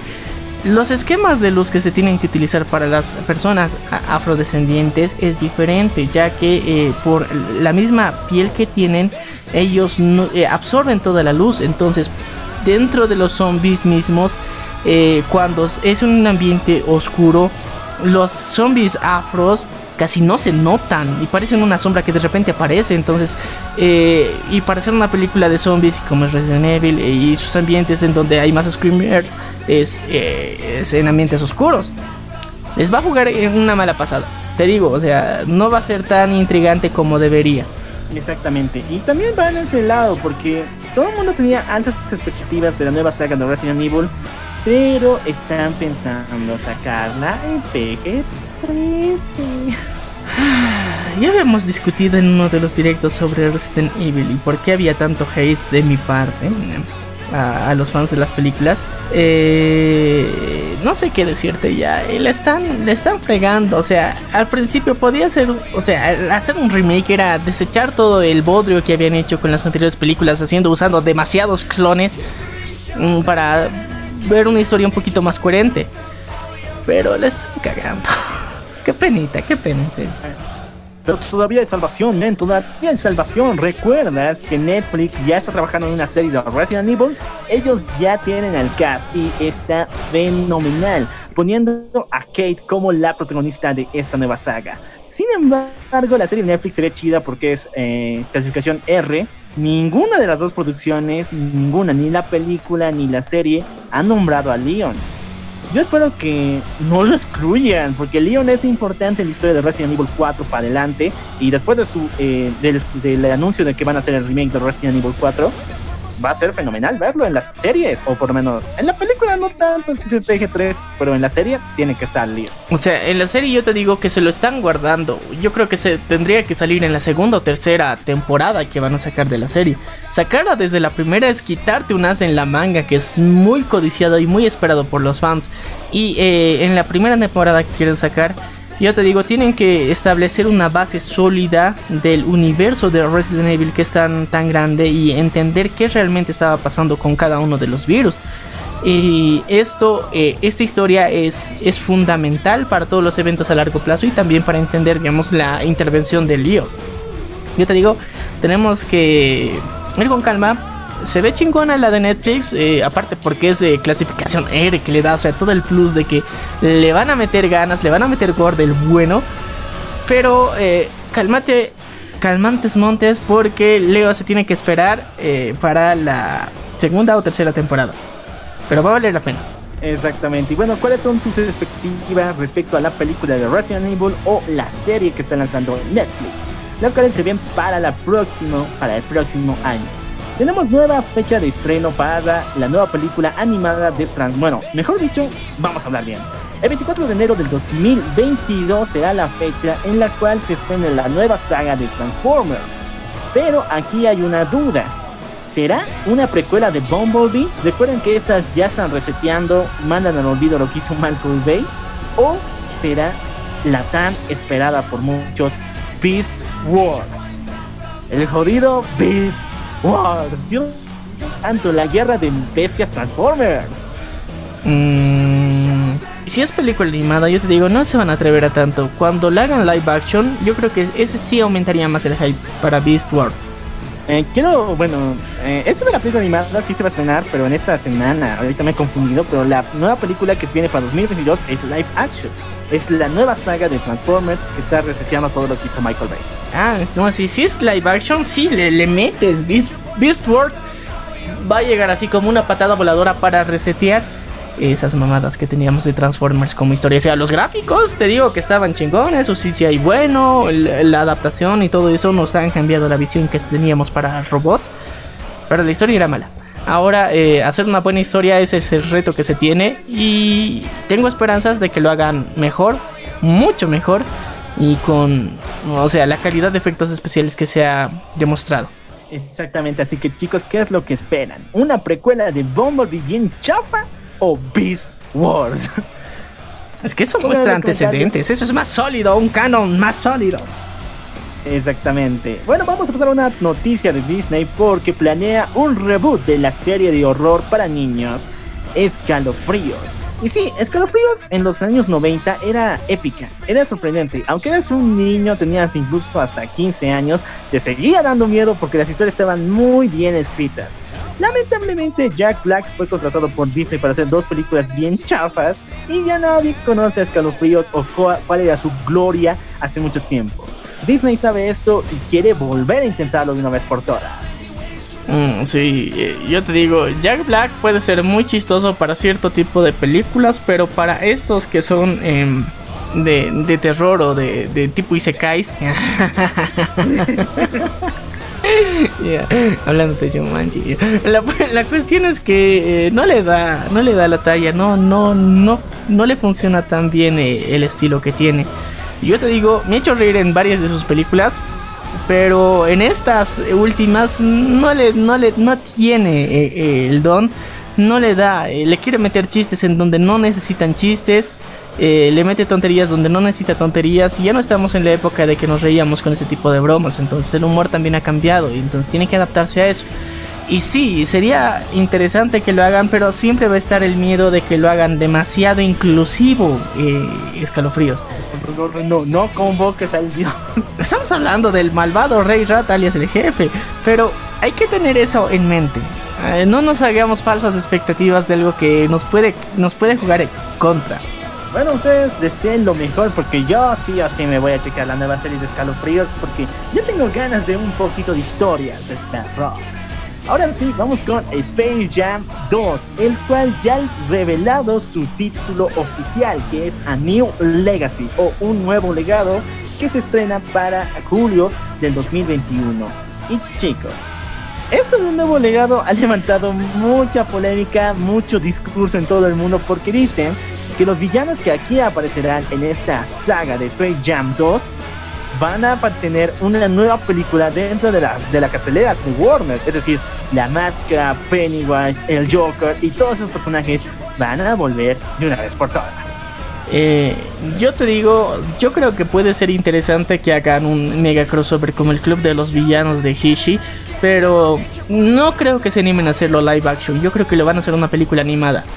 Eh, por obvias razones, que, que no creo que puedan contar con todos los actores que han interpretado a estos y para hacer una mofa de estos al mismo tiempo, porque eso, eso es lo que va a pasar en Space Jump. Nos vamos a ver así como todo tétricos, pero va a haber unos chistes que nos van a rematar y nos van a hacer reír demasiado. Y yo creo que puede ser que haya una, una precuela o secuela, digamos, de este club de villanos, pero mm, me inclino a que sea animada. En live action eh, es muy complicado unir todos estos universos en uno solo. Y, recordemos que va a incluir el tío Boldy. El Voldemort va a estar presente dentro de todo esto. Lo cual, eh, yo te digo, universo mágico, el de la máscara, la Pennywise. O sea, hay demasiados villanos que podrían compartir universo. Pero necesita excesivo presupuesto. Exactamente. Y bueno, sí, va a ser completamente genial tenerlos a todos todos juntos. Y también esto nos da esperanza de que haya La Máscara 2 tan anhelada junto con Jim Carrey, el cual por alguna extraña razón ha hablado cositas de que fue con Warner un momento a charlar pero no se sabe realmente qué es lo que sucedió. Yo creo que sí, en Space Jump va a aparecer, o sea, él interpretando la máscara tal cual, no, no como, como esas mamadas que salieron después. Pero eh, yo creo que ese, ese, es el punto que hasta el momento hay. Tal vez eh, se podría hacer una negociación para la máscara 2, una chingona y otra vez ahí a Cameron Díaz verla otra vez en todo su esplendor, en una historia un poquito más madura. Sería épico, sería brutal, sería genial.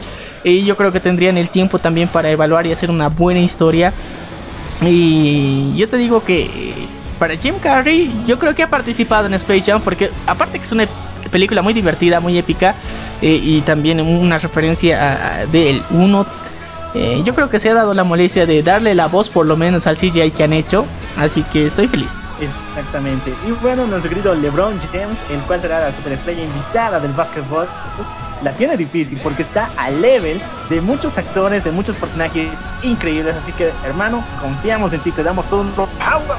Pasamos a la última noticia del día. Y sí, chicos, el año pasado hubo un crossover que venció a Endgame. Hablamos de Crisis en Tierras Infinitas. De lo más épico, ver. Crisis en Tierras Infinitas. Eso, pero, pero, pero, pero la BBC se enteró de estas cosas. O sea, América lanzando mega crossovers.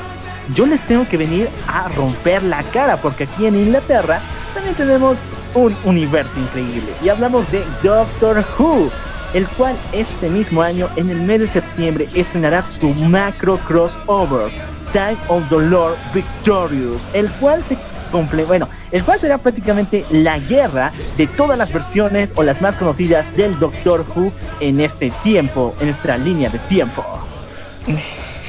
Ya, respeto bastante a Doctor Who, honestamente. Te tengo que decir que es una de las series que es bastante buena, su hilo argumental. Eh, hay algunas partes en las que se han tornado aburridos, pero en general es bastante interesante, bastante intrigante y se, alimenta, no sé cómo se nutre, porque la historia técnicamente podría ser muy redundante y aún así la siguen sacando adelante. Y en lo personal, voy a estar atento a esto, pero no es un universo tan grande como en Crisis en Tierras Infinitas. Claro, aunque muchas personas digan que no es un universo tan grande, o sea, es el Doctor Who, su crew cada vez cambia y cambia, y el equipo siempre eh, tiene renovaciones, pero es épico saber que este, este crossover no solamente va a tener a los personajes de la serie, sino también a algunos personajes de los videojuegos de Doctor Who, de las novelas, eh, de los audionovelas que salían en los años 50. O sea, imagínate, están sacando a los personajes de todas las series de Doctor Who. O sea, todas las versiones absolutas, no solamente las que han salido en televisión. No, todas, la de videojuegos, las audionovelas, libros. Men, esto es Crisis Tierras Infinitas elevado a la mil. O sea, versión, versión, eh, ¿cómo se dice? Inglesa. La Claro, versión inglesa, de Crisis en Exactamente. Infinitas. Exactamente, inglés. y esto se estrena en la BBC, así que chicos, aprendan inglés lo más rápido posible porque no va a llegar obviamente en español latino, por lo menos en un buen tiempo. Pero el Brian y el Kevin saben de estos temas. El señor Brian Stone y Kevin Stone saben hablar inglés como buenos caballeros y ellos nos van a traer este super evento en español lo más antes posible. O bueno, subtitulado como buenos eh, lectores de la lengua original. Exactamente. Y bueno, con esto finaliza todas las noticias del día de hoy. Sé que fueron muy largas, pero todas fueron épicas, épicas, e increíbles. Así es, muchachos. Ahora sí, vamos a empezar con esto.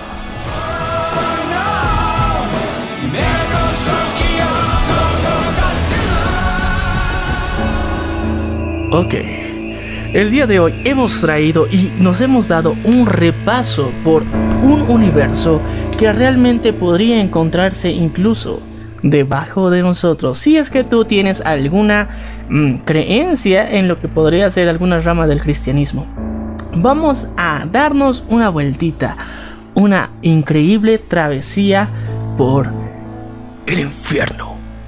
Como ustedes saben, el señor Edgar Allan Poe sufrió un destino nefasto, dirigido por el temblor y la angustia, y su alma fue perdida en un limbo en el cual él no sabía si estaba vivo o muerto.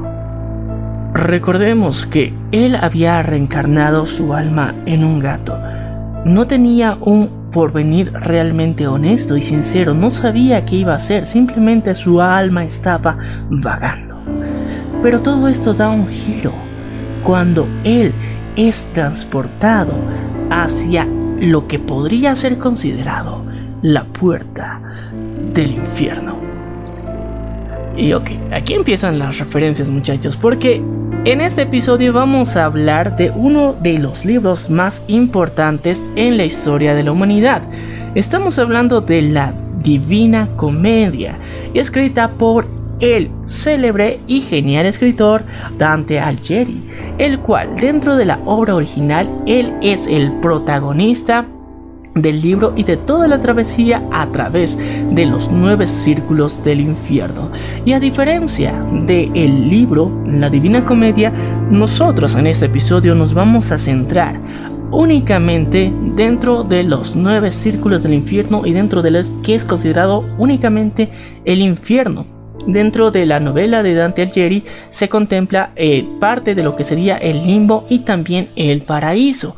Pero en esta ocasión y dentro de esta increíble musicalización por parte de Joaquín Padilla en Legado de una tragedia volumen 2, nos centramos únicamente en el infierno. Y vamos a tener la compañía de Edgar Allan Poe. Continuando con la historia que habíamos narrado anteriormente de toda su biografía y su deceso y posterior reencarnación en un gato negro que atormentó a un enterrador y que gracias a que este enterrador empezó a divulgar la historia y que las personas empezaron a reconocer a Edgar Allan Poe, su alma se supone que tendría que descansar en paz. Y ese es en este momento donde su camino se va guiándose hacia el infierno para ser juzgado. Y es el momento donde se le da la bienvenida al inframundo. Edgar Allan Poe se encontraba en el Aqueronte. Este es el borde del mismísimo infierno. No sabía qué es lo que hacía ahí. No sabía cómo su alma había trascendido de un plano a otro. Pero una voz lo seguía. Una voz que lo seguía a cada momento, deseando su alma. Deseando que se quede en ese lugar para siempre. Ahora vamos a entrar en detalles específicos. ¿Qué es el Aqueronte? Es el río por donde se debe atravesar para llegar directamente hacia las puertas del infierno. Y para acompañarle en este viaje que va a realizar a través de los nueve círculos del infierno, aparece Virgilio, el poeta romano, el cual es la voz de la razón. Es la persona que va a aconsejar de forma explícita y directa, va a ser el mentor de Edgar en todo este viaje para que no pierda la visión de llegar hasta el último círculo a enfrentarse con el mismísimo Lucifer. Pero dentro de todo esto vemos una referencia muy importante ya que en la obra de Virgilio, la principal obra de él es la Eneida, que es son 12 libros en los que se cuenta mucho de lo que serían las historias griegas de las aventuras de un troyano. Todo esto para aumentar el fervor y ha alimentado demasiado a la mitología griega como tal.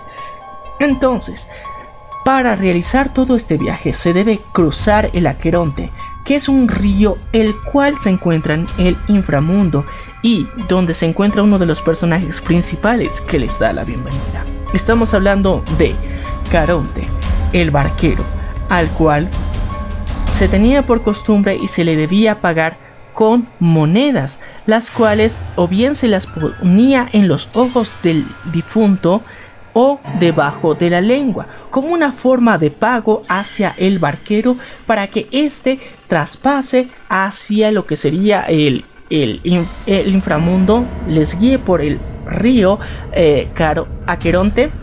Y bueno, también tenemos que las personas que no tenían el dinero ni la economía o eran personas que simplemente no contaban con amigos o eran muy pobres, se quedaban alrededor de este lago donde se encontraban lo que se conoce como los campos asfosdeos y estas praderas donde eh, las almas en pena estaban rondando. Estas podemos considerar que era el limbo y todo este, este trayecto, en un lapso de 10 años, se les otorgaba una moneda para que puedan descansar en paz. Pero algunas de las almas que estaban rondando ahí decidían volver al mundo de los humanos, donde estaban buscando encontrar la paz o que alguna persona a la que se manifiesten les ayude para tener, eh, darles esa moneda que les permita pasar por el río Aqueronte.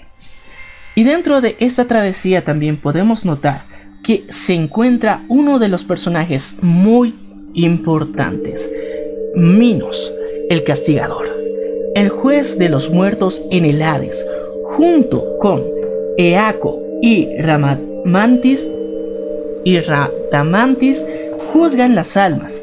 Entonces, Radamantis juzga las almas que, se que vienen del oriente y Eaco juzga las almas que vienen del occidente. Mientras tanto, que Minos tiene el voto decisivo si es que no encontraban cómo juzgar a las personas.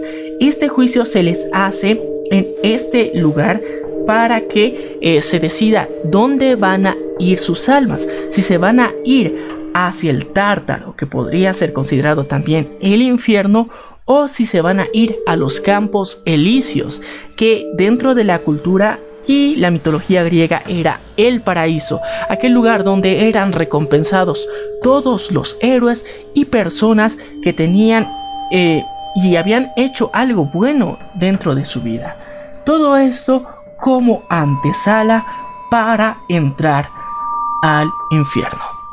Edgar estaba completamente atemorizado. Veía que Minos ponía a la gente en una balanza y si sus pecados eran más pesados que el mismo, el mismo cuerpo que ellos poseían, eran arrojados hacia el mismo abismo. Era una sensación, una visión completamente nauseabunda y de tortura. Pero de todas formas, Virgilio puso su mano en el hombro de Edgar y le dijo, no te preocupes, yo seré tu guía, yo te llevaré hasta el fin del infierno. Y así es como vamos ingresando al primer círculo del infierno. Y dentro de la contextualización, en el primer círculo se encuentran todos aquellos no bautizados en el cristianismo, los cuales no verán a Dios y no pueden acceder dentro de los campos elíseos o el paraíso que se podría contextualizar con la cultura cristiana también, con, con esta religión. Y son las personas que también no han tenido por completo eh, una fe sólida. Entonces se podría decir que son las personas que están vagando en el segundo limbo, las personas que ya han sido juzgadas y este es el limbo oficial. E, en este limbo no tienen la opción de poder regresar al mundo de los vivos para tomar alguna moneda y, y que las personas del mundo real puedan cambiar su destino para su juicio. Se encuentran castigadas en este limbo donde, dependiendo de la visión, eh, que se tenga pueden llegar a tener y hacer méritos dentro de este limbo para acceder a los campos elíseos o el paraíso o acceder directamente al infierno y ir avanzando en los próximos círculos del infierno.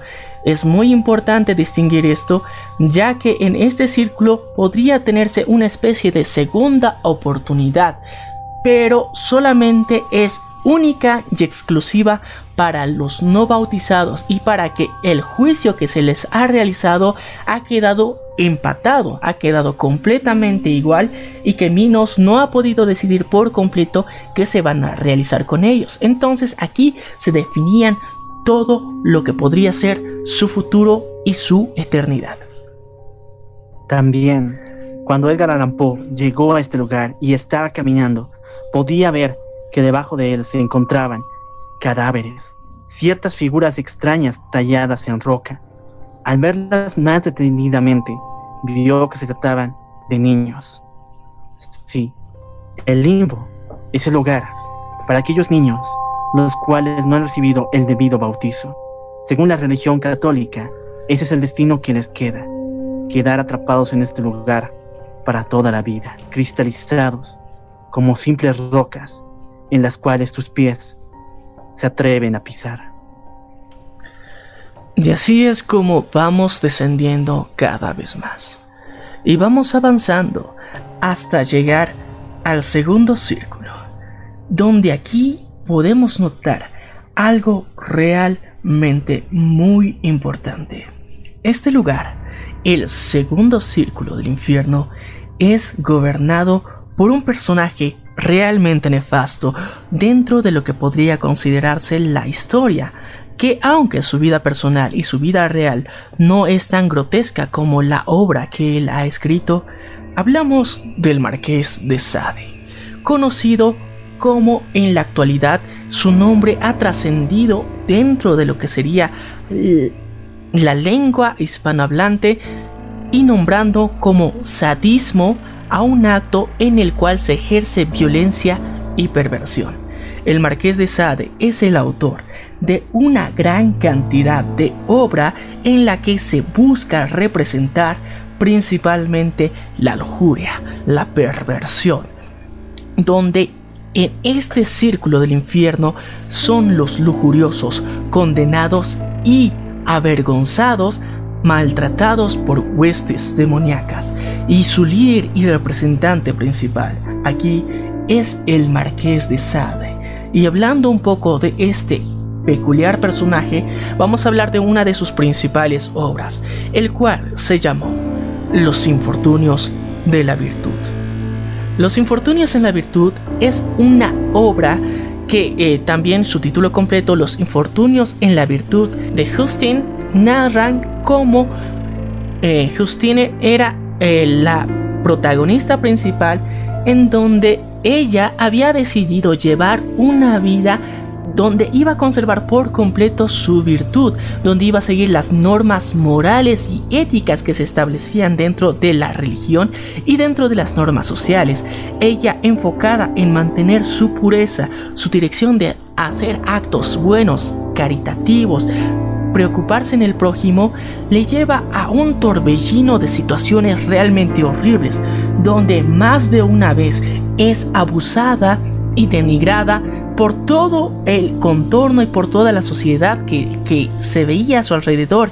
Y estos abusos nunca son castigados, más bien son premiados. Y eso es lo que quiere reflejar el marqués de Sade en esta obra. Y como contraparte a esta obra se tiene la historia de su hermana, la hermana de Justin, que es Juliette, la cual tiene una vida completamente opuesta a la que Justin profesaba. Ella no quiere mantener su virtud. Quiere ser libertina y amoral, la cual se deja guiar por los más bajos instintos que llega a tener y esto le hace llegar al éxito dentro de su vida. Y esta es una de, las referencias dentro de la ideología y el pensamiento que planteaba el marqués de Sade en, eh, en este mundo, en que las obras que están guiadas hacia la virtud no te van a traer buenas consecuencias, pero si te dejas guiar por la lujuria, por ser libertina, incluso amoral, vas a alcanzar el éxito. Pero vas a ser al mismo tiempo juzgado dentro del segundo círculo del infierno, torturado por la eternidad. El segundo círculo del infierno está gobernado por armas lujuriosas, por, por armas, mejor dicho, por almas, las cuales cometieron actitudes contra otras personas o incluso contra ellas mismas, donde se dejaron llevar por sus deseos.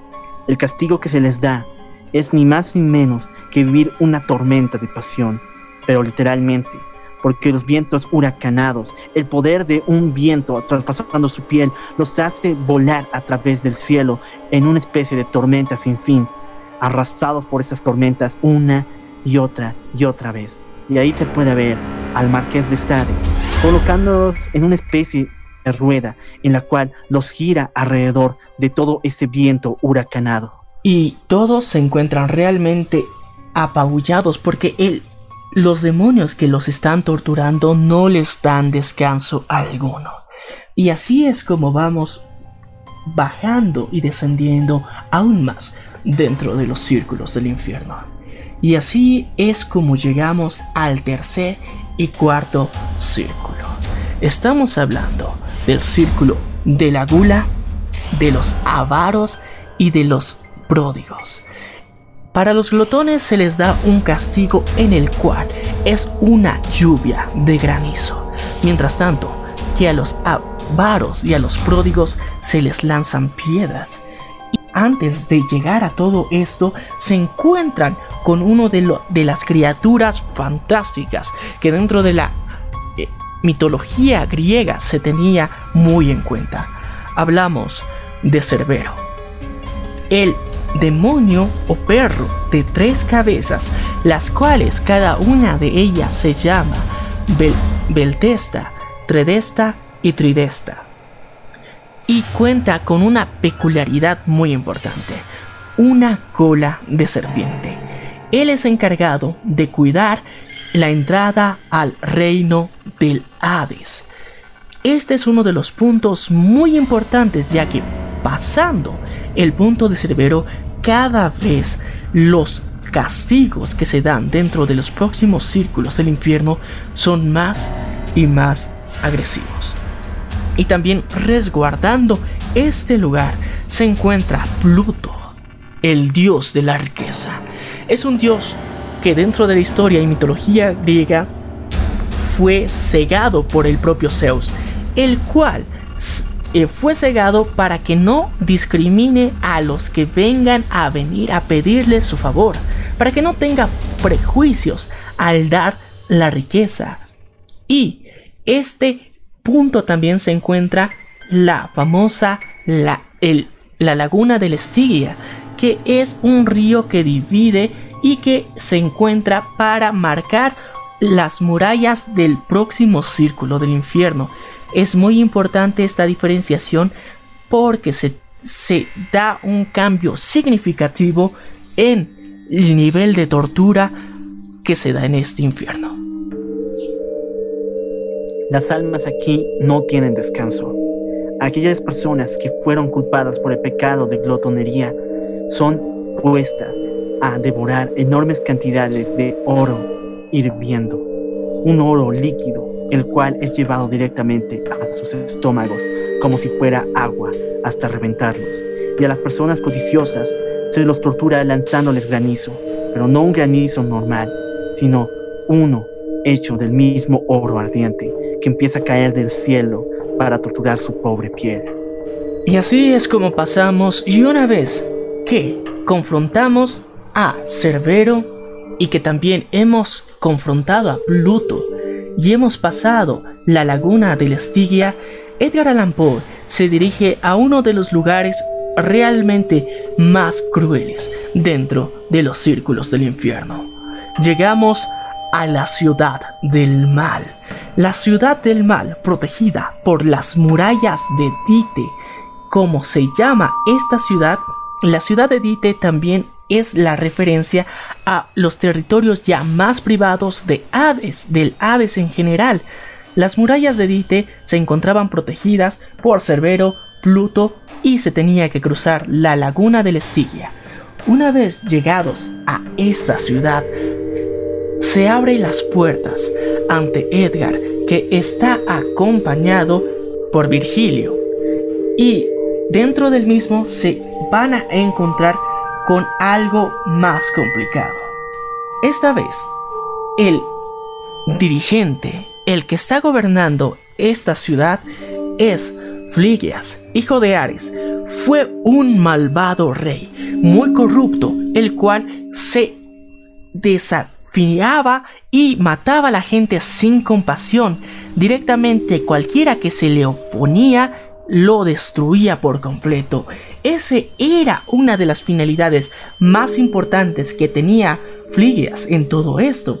Y también se encuentran las furias, las erinias, la personificación de la venganza misma, las cuales se encargan de atormentar a todos los malvados. Y en ese punto es muy importante, todos se encuentran reunidos dentro de esta ciudad, ya que dentro del quinto y sexto círculo del infierno se encuentran los herejes. Y se encuentran en una situación realmente muy agresiva, condenados de por vida, atormentado por estas erinias. Y aquí se encuentra una dificultad, ya que Edgar, junto con Virgilio, no se les quiere permitir pasar más adelante. La realidad en la cual se encuentran Virgilio y Edgar Allan Poe es completamente crítica, porque los muros no solamente se encuentran ahí para resguardar la ciudad, sino contienen algo algo que quiere entrar para arrasarlo todo. Son mareas de fuego hirviendo, fuego el cual nada puede detener y quiere carbonizar todo lo que se encuentra a su lado. Mientras tanto, Edgar Allan Poe sigue sintiendo esa voz, la cual le dice, tú no saldrás de aquí, tú me perteneces. ¿Crees que por ser un simple soñador, un simple escritor, puedes alejarte de mí? Ningún alma de este lugar puede salir, y menos la tuya, señor Poe.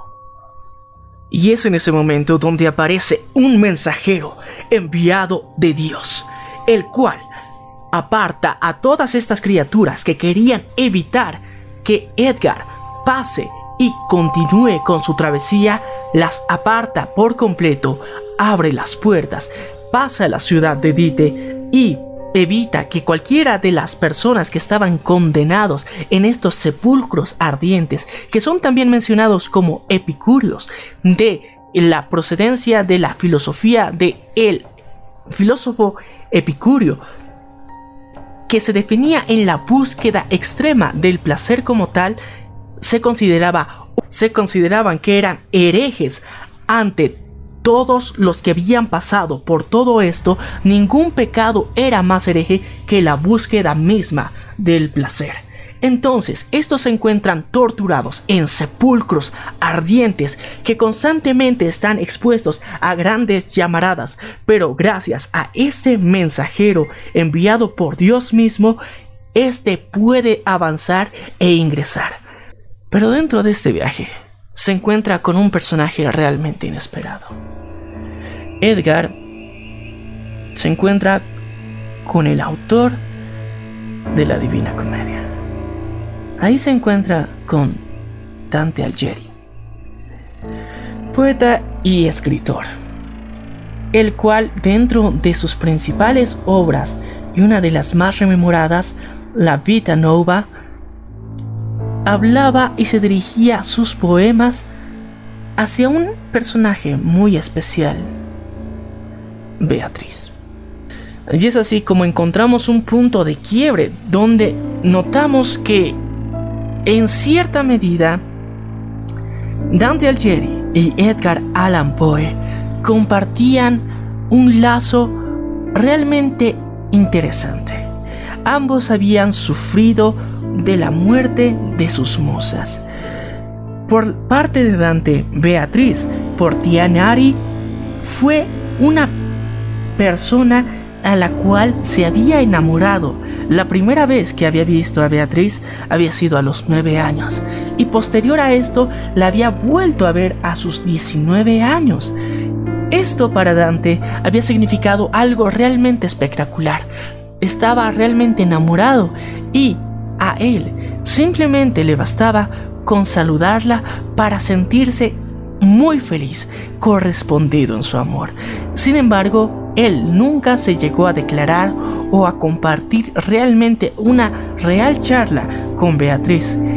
Era una persona a la que tenía en un tan alta idealización que nunca tuvo el valor de compartir con ella.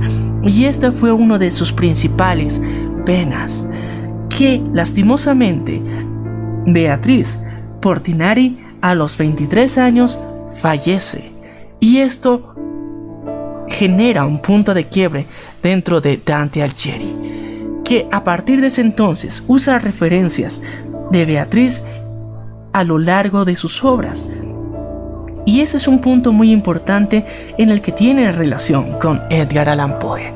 Recordemos que Edgar tuvo su primera esposa que fue su prima Virginia, la cual lastimosamente falleció por tuberculosis.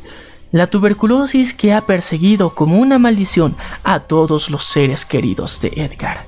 Y este es un destino en el que las musas de ambos escritores habían fallecido y creen que comparten una especie de maldición y ese es el punto donde se unen ambas vidas, de Dante Alighieri y Edgar Allan Poe. Antes de irse, Edgar Allan Poe le pregunta, ¿es todo este horror lo que tú creaste? Este infierno de desolación, un canto de muerte. Y Dante le dice, tuve una visión. Yo no soy quien para juzgar. Solo mostré el precio de mi culpa. Abrir las puertas del inframundo. Esta es mi obra magna. Y es como dentro de todo esto hacemos referencia al propio autor, al creador, de la visión de los nueve círculos del infierno. Y es como si vamos y nos damos un salto temporal. Y esta vez nos trasladamos hasta la mítica y maravillosa Babilonia. Vamos a conocer a parte de la principal rama de todo lo que ha sido este reino, a la gran e inigualable reina Semiramis, la principal reina de Asiria, la que fundó Babilonia como un reino tan prodigioso, se encargó de un crecimiento y una expansión gigantesca. Fue una de las pioneras y las que buscó la creación de los maravillosos jardines colgantes, la cual, gracias a un oráculo, supo que su vida estaba destinada a ser la reina de Babilonia. Pero, ¿qué tenía de especial Semiramis? Ella era hija de Derceto, que podría ser conocida dentro de Asiria como una diosa con cabeza de mujer y cuerpo de pez. Podríamos representarlo y guiarlo hacia lo que actualmente conocemos como una sirena. Pero esta hija que tuvo Derceto fue abandonada en el arduo y lúgubre desierto. Semiramis fue abandonada y fue ahí justo cuando fue encontrada por Oanes Monoes, Oanes Menones, el cual la encuentra en un desierto, la acoge, la lleva a su casa y hace que se pueda recuperar. Le da todo su amor. Y posterior a esto, se llega a casar con ella. Menones siente mucho amor, siente una gran euforia al verla, le quiere dar absolutamente todo lo que él posee y así es como lo hace, pero lastimosamente Semiramis al consultar con un oráculo, el cual interpreta los deseos y designios de los dioses, se da cuenta que el destino que tiene ella es más grande que ese y no se puede dejar vencer por el amor. Decide que es momento de conquistar un reino completo, un reino más grande, ya que Menones simplemente era parte de los generales del ejército del imperio asirio que se estaba realmente recientemente alzando. Y el gobernante de todo este reino que se estaba recién fundando era el rey Nino, el cual dentro de la mitología asiria se conoce y se dice que era hijo mismo del dios Baal, el rey y fundador del imperio asirio, y que el cual al enamorarse perdidamente de Semiramis decide hacer algo algo que podríamos considerar incluso imperdonable.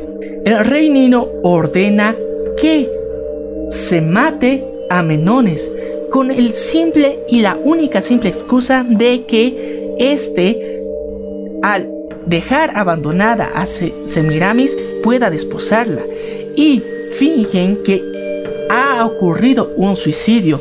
Inicialmente se lo planta como una persona traidora al reino, pero se arma todo un plan para eliminar a Menones. Lastimosamente Menones fallece y es entonces donde Semiramis al desposar al rey Nino logra tener el control completo del reino y años más tarde el rey Nino fallece y la única persona que se encontraba en el poder era la reina entonces Semiramis, la cual hizo y magnificó grandemente todo el reino asirio, construyendo la capital del reino asirio como Babilonia y todo lo que representaría el reino babilonio en la posteridad. Y esto es lo que vemos en la grandiosa Babilonia eterna. En el infierno, Babilonia se alza como un nuevo reino un lugar donde pueden descansar todos estos héroes y reyes, pero se ven obligados a revivir los mismos dolores y pecados que han cometido y que han arruinado sus vidas. Todo para mantener el reino como está, para salvar a aquellas pequeñas almas, las cuales buscan un poco de paz en su eterno, en su eterno castigo. Y así es como pasamos a uno de los círculos del infierno más agresivos que podemos notar. Pasamos ya hacia lo que se conoce como el río Flegetonte. El río Flegetonte. En este tiene una peculiaridad muy interesante, ya que este río se encuentra sangre hirviendo y las personas encargadas y los líderes de este círculo del infierno son nada más y nada menos que Elizabeth Bathory, la condesa húngara reconocida por el nivel de hazañas y tortura que realizó dentro de sus propiedades. A esta condesa se le han atribuido dentro de la historia más de 650 muertes y asesinatos y la cual generó este estigma de el baño de sangre embellecedor. Ella secuestraba a doncellas del pueblo más cercano, las llegaba hasta su propiedad, hasta su castillo, para posterior a esto sacrificarlas. Y con la sangre que brotaban estas doncellas, ella se bañaba en la misma para mantenerse bella y joven y fue solapada incluso por su primer esposo, el varón Ferenc Natashi, el esposo de Elizabeth, el cual también se ayudó a generar lo que actualmente conocemos como el conde Drácula. Fue uno de los principales actores que motivó a darle más atributos al conde Drácula, ya que el varón Ferenc Nadashi fue el que solapó muchos de estos actos que realizaba su esposa Elizabeth y que lastimosamente falleció en batalla, ya que se encontraban en constante lucha de contra los contra el Imperio Otomano. Y la señora, la condesa Elizabeth Bathory, pese a encontrarse culpable por estos asesinatos, realmente nunca llegó a padecer la pena de muerte, simplemente fue encarcelada durante mucho tiempo. Y actualmente se encuentra como la lideresa máxima dentro del séptimo círculo del infierno. Una historia en la cual nadie puede salvarse. Elizabeth y el conde están destinados a buscar almas en las cuales poner sus más bajos vejámenes. Y obviamente querían atacar a Poe y a Virgilio. Sin embargo, ellos pudieron alejarse de ellos, pero no temiendo por la situación en la cual se, se ingresaban, ya que, entrando más profundamente en los círculos del infierno, medíamos realmente quién le hablaba a Edgar Allan Poe, aquella voz que le susurraba que era suyo, que no podría escapar nunca del infierno. Y es así como hemos llegado hacia el octavo y noveno círculo del infierno. Ya nos encontramos entre los fosos más grandes donde las personas que han sido fraudulentas se encuentran siendo castigadas. Y aquí es donde finalmente Edgar Allan Poe confronta a este principal rival, al cual le acusa de haber vendido su alma por el talento y por toda esa perspicacia para imaginar los más grandes crímenes y horrores inenarrables hasta ese momento para darle y servirle de inspiración. A cambio de su alma, Lucifer exigía pueda pasar por la eternidad en el mismo infierno. Lucifer se encuentra ahí, se encuentra frente a Edgar Edgar trata de recriminarle por toda esa vida tuntuosa en donde ha visto morir a ser querido tras ser querido. Es el momento en donde puede despegar y puede demostrar toda esa frustración, todo ese odio, todo ese miedo, todo ese dolor que ha sufrido y ha padecido durante toda su vida. Cada vez que estaba a punto de ser feliz, una maldición lo perseguía. La muerte estaba a cada lado vigilándole. Pero en este momento trata de recriminar y trata de mantenerse fuerte y demostrarle que va a ser mucho más fuerte y no le va a importar todo lo que Lucifer quiera decirle. Pero Lucifer es el amo y señor de todo el inframundo. Todos se doblegan ante él. Nadie se puede ocultar de su mirada. Y él ha reclamado el alma de Edgar Allan Poe para permanecer castigado por la eternidad. Recordemos quién es Lucifer.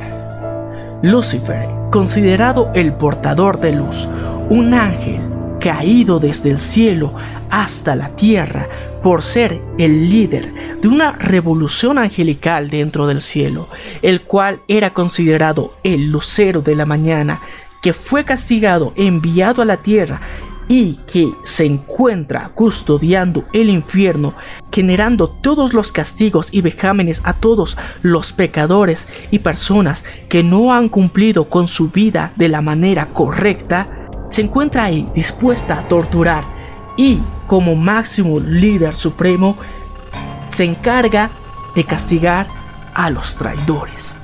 Y precisamente en este, el más recóndito círculo del infierno, se encuentra ampliamente custodiado. Pero al señor Edgar Allan Poe se le fue entregado con toda facilidad, ya que este era su destino. Edgar Allan Poe viajó a través de los nueve círculos del infierno para ser confrontado y castigado personalmente por el mismísimo Lucifer. La batalla entre ambos fue aguerrida, mientras Lucifer le decía que su don, su maldición, hacía que el alma de Edgar Allan Poe le perteneciera. Él simplemente decía que no, que él no era un juguete de Lucifer, él no era su sirviente, él tenía una vida propia, él tenía un destino que cumplir y él tenía que salir de ahí lo más antes posible. Y así fue. Edgar Allan Poe, con el último zumbido de valor que quedaba en su cuerpo, pudo librarse del mal supremo. Y es en este momento en donde empieza a aparecerle un ser espectral que nunca había conocido. Se hace presente el dios de los sueños, Morfeo. Morfeo, dentro de la mitología griega conocida como el hijo de el dios Hypnos, que es atribuido actualmente como el dios del sueño, el cual reina el reino onírico, el reino de los sueños, el mundo de los sueños, el cual se encarga de generar toda esta imaginación en cada una de las personas que están pertenecientes a este mundo. Y aquí encontramos en algo muy importante y nos damos cuenta y recordando la historia del señor Edgar Allan Poe, el señor Edgar Allan Poe nunca voluntariamente él decidió vender su alma a Lucifer Simplemente él fue acribillado y atormentado por la muerte de sus seres queridos, y toda esta tortura y todo este tormento fue lo que inspiró su obra realmente. Y este momento de lucidez, este momento en donde se da cuenta que realmente no es culpable y no pertenece al infierno, Morfeo le da un respaldo. Morfeo le dice, tú no perteneces aquí y yo te sacaré de aquí. Es en ese momento donde Morfeo se muestra como esa musa, ese ser el cual ha inspirado toda, absolutamente toda la obra del señor Edgar Allan Poe, el que ha estado presente dentro de sus sueños, dentro de sus pesadillas, para que cree estas increíbles obras, las cuales han marcado por completo a todo el que las leyera. Esto fue lo que cambió por completo el destino de Edgar Allan Poe. El regalo que Edgar tenía no era de parte de Lucifer, era un regalo mucho más grande. Era el de poder soñar, el de poder crear mundos más grandes que la misma realidad, más grandes que el mismo universo. Este es un poder tan grande que muy pocas personas lo tienen y otras lo rechazan. Otros dicen que es para locos y otras personas le tienen miedo. Pero la verdad es que cuando eres un soñador, cuando vives creando mundos, realmente tú mismo eres un Dios, el cual crea maravillas de la nada. Y es así como nos damos cuenta que durante todo este trayecto, a las personas que ha ido viendo el señor Edgar Allan Poe, desde el Marqués de Sade hasta Dante Alighieri, son personas que han sucumbido por completo ante Lucifer, que han tenido miedo, han doblegado su espíritu y han aceptado la condena de Lucifer. Ellos simplemente la aceptaron y fueron condenados a una eternidad resguardando y vigilando en diferentes círculos del infierno. Pero Edgar se dio cuenta a tiempo y junto con Morfeo van hasta las fauces del Averno a confrontar a Lucifer. Uno de los líderes principales, uno de los ángeles caídos más fuertes y uno de los guardianes de lo que sería este recinto. Una vez ingresado aquí, no quieren permitir que Edgar pueda salir está resguardado no, no solamente por Abadón, sino por legiones de demonios que se encuentran a su alrededor y también se encuentra la raza maldita de los Nephilim. Los Nephilim son una raza de gigantes los cuales nacieron a causa de la fornicación entre los ángeles caídos y mujeres humanas. Estos seres están malditos, ya que han significado una aberración dentro de la humanidad y se encuentran recluidos en el tártaro y evitan de que cualquier ser que llegue hasta Lucifer pueda salir. Pero es este momento donde Morfeo demuestra todo su poder y aparece uno de los personajes también muy importantes, que es uno de los guías muy necesarios dentro de lo que sería Morfeo. Hablamos de Matthew, el cual es un cuervo, el cuervo del sueño, el que se encuentra ahí para guiar y ayudar y ver y tener una visión más clara por dónde salir. Es aquí donde Edgar Allan Poe se enfrenta a Lucifer. Morfeo también se enfrenta a Lucifer y a toda esta legión de demonios. Abaddon, Nephilims, legiones de demonios, todos son confrontados y finalmente se logra la victoria. Edgar Allan Poe esta vez es llevado al mundo de los sueños. Este viaje llega a su fin.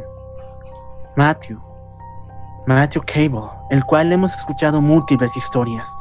En unas de ellas era humano, en otras se convirtió en un avatar al servicio de Morfeo, y en otras es un vengador, el cual lucha contra aquellas almas impías.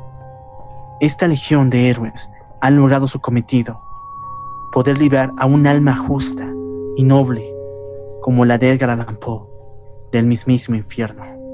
Y es así como llegamos al final de este episodio muchachos. Y hemos dado el viaje por completo alrededor de los nueve círculos del infierno donde realmente se ven cosas espeluznantes, muy feas, eh, da miedito muchas de las cosas que se, se demuestran aquí. Hemos tratado de contar datos de los personajes que se encuentran alrededor, tanto de cada uno de los círculos del infierno y hacer un poco referencia a la historia que se cuenta dentro también de la versión musical que algunos están pudiendo disfrutar eh, es muy importante que se den cuenta de que eh, este compendio y esta obra de legado de una tragedia, volumen 2, hemos visto referencias mezcladas no solamente de la mitología griega, sino desde Asiria, y hemos notado que las mezclas con el cristianismo que también muestra Dante Alighieri en su obra, todo esto está mezclado aquí. Y si quieres entender un poquito más de qué hay más allá de lo que sería el limbo tal cual y dentro de lo que sería el paraíso, leas la obra de la Divina Comedia obra realmente importante para la humanidad que es necesaria que la conozcas para conocer un poquito más de esta visión de el inframundo y del paraíso que realmente te va a sorprender bastante y que yo creo que también te ha servido para darte cuenta de algo también muy importante vamos a tener un tercer episodio dedicado a esta historia y esta travesía de Edgar Allan Poe. Gracias por haber llegado a esta parte del episodio, pero si tú, querido amigo, querida amiga, que has disfrutado de este episodio, quieres conocer esta vez personajes ya un poquito más rebuscados, que tienen mucho que ver también con tanto mitología griega, un poco de la egipcia y también de un cómic realmente espectacular que es Sandman, tienes que compartir este episodio. Para que más personas lo escuchen, más personas conozcan tanto la obra de Dante Alighieri, la Divina Comedia, como la increíble obra de Joaquín Padilla, que es Legado de una tragedia, volumen 2, para que lleguemos a darnos un paso y un vistazo esta vez ya por la obra en general de Edgar Allan Poe. Ya no vamos a hablar de su biografía, ya no vamos a hablar de su sufrimiento, vamos a hablar de su obra, de cada una de las historias y personajes que nos han mostrado y al mismo tiempo lo vamos a complementar con muchos de los personajes de esta increíble cómic que Sandman. Así que si quieres conocer esto, Simplemente, querido amigo, amiga, comparte este episodio en tus redes sociales para que más personas recomiéndalos, envía este link por WhatsApp. Nosotros nos vamos a dar cuenta de que este episodio está gustando al igual que gustó el de Edgar Allan Poe y vamos a hacer la tercera parte, ¿cómo no? Exactamente. Oye, me quitaste todo mi diálogo, papu. Esas cosas no se hacen. Bueno, sí, ese capítulo fue increíble y fue una promesa de parte de la venganza del troll. Dijimos mil suscriptores y hoy en día los tenemos, así que se vienen muchas más sorpresas. Yo soy el local. Y yo soy Maniac, Y esto fue. la venganza del troll. Nos vemos a la próxima.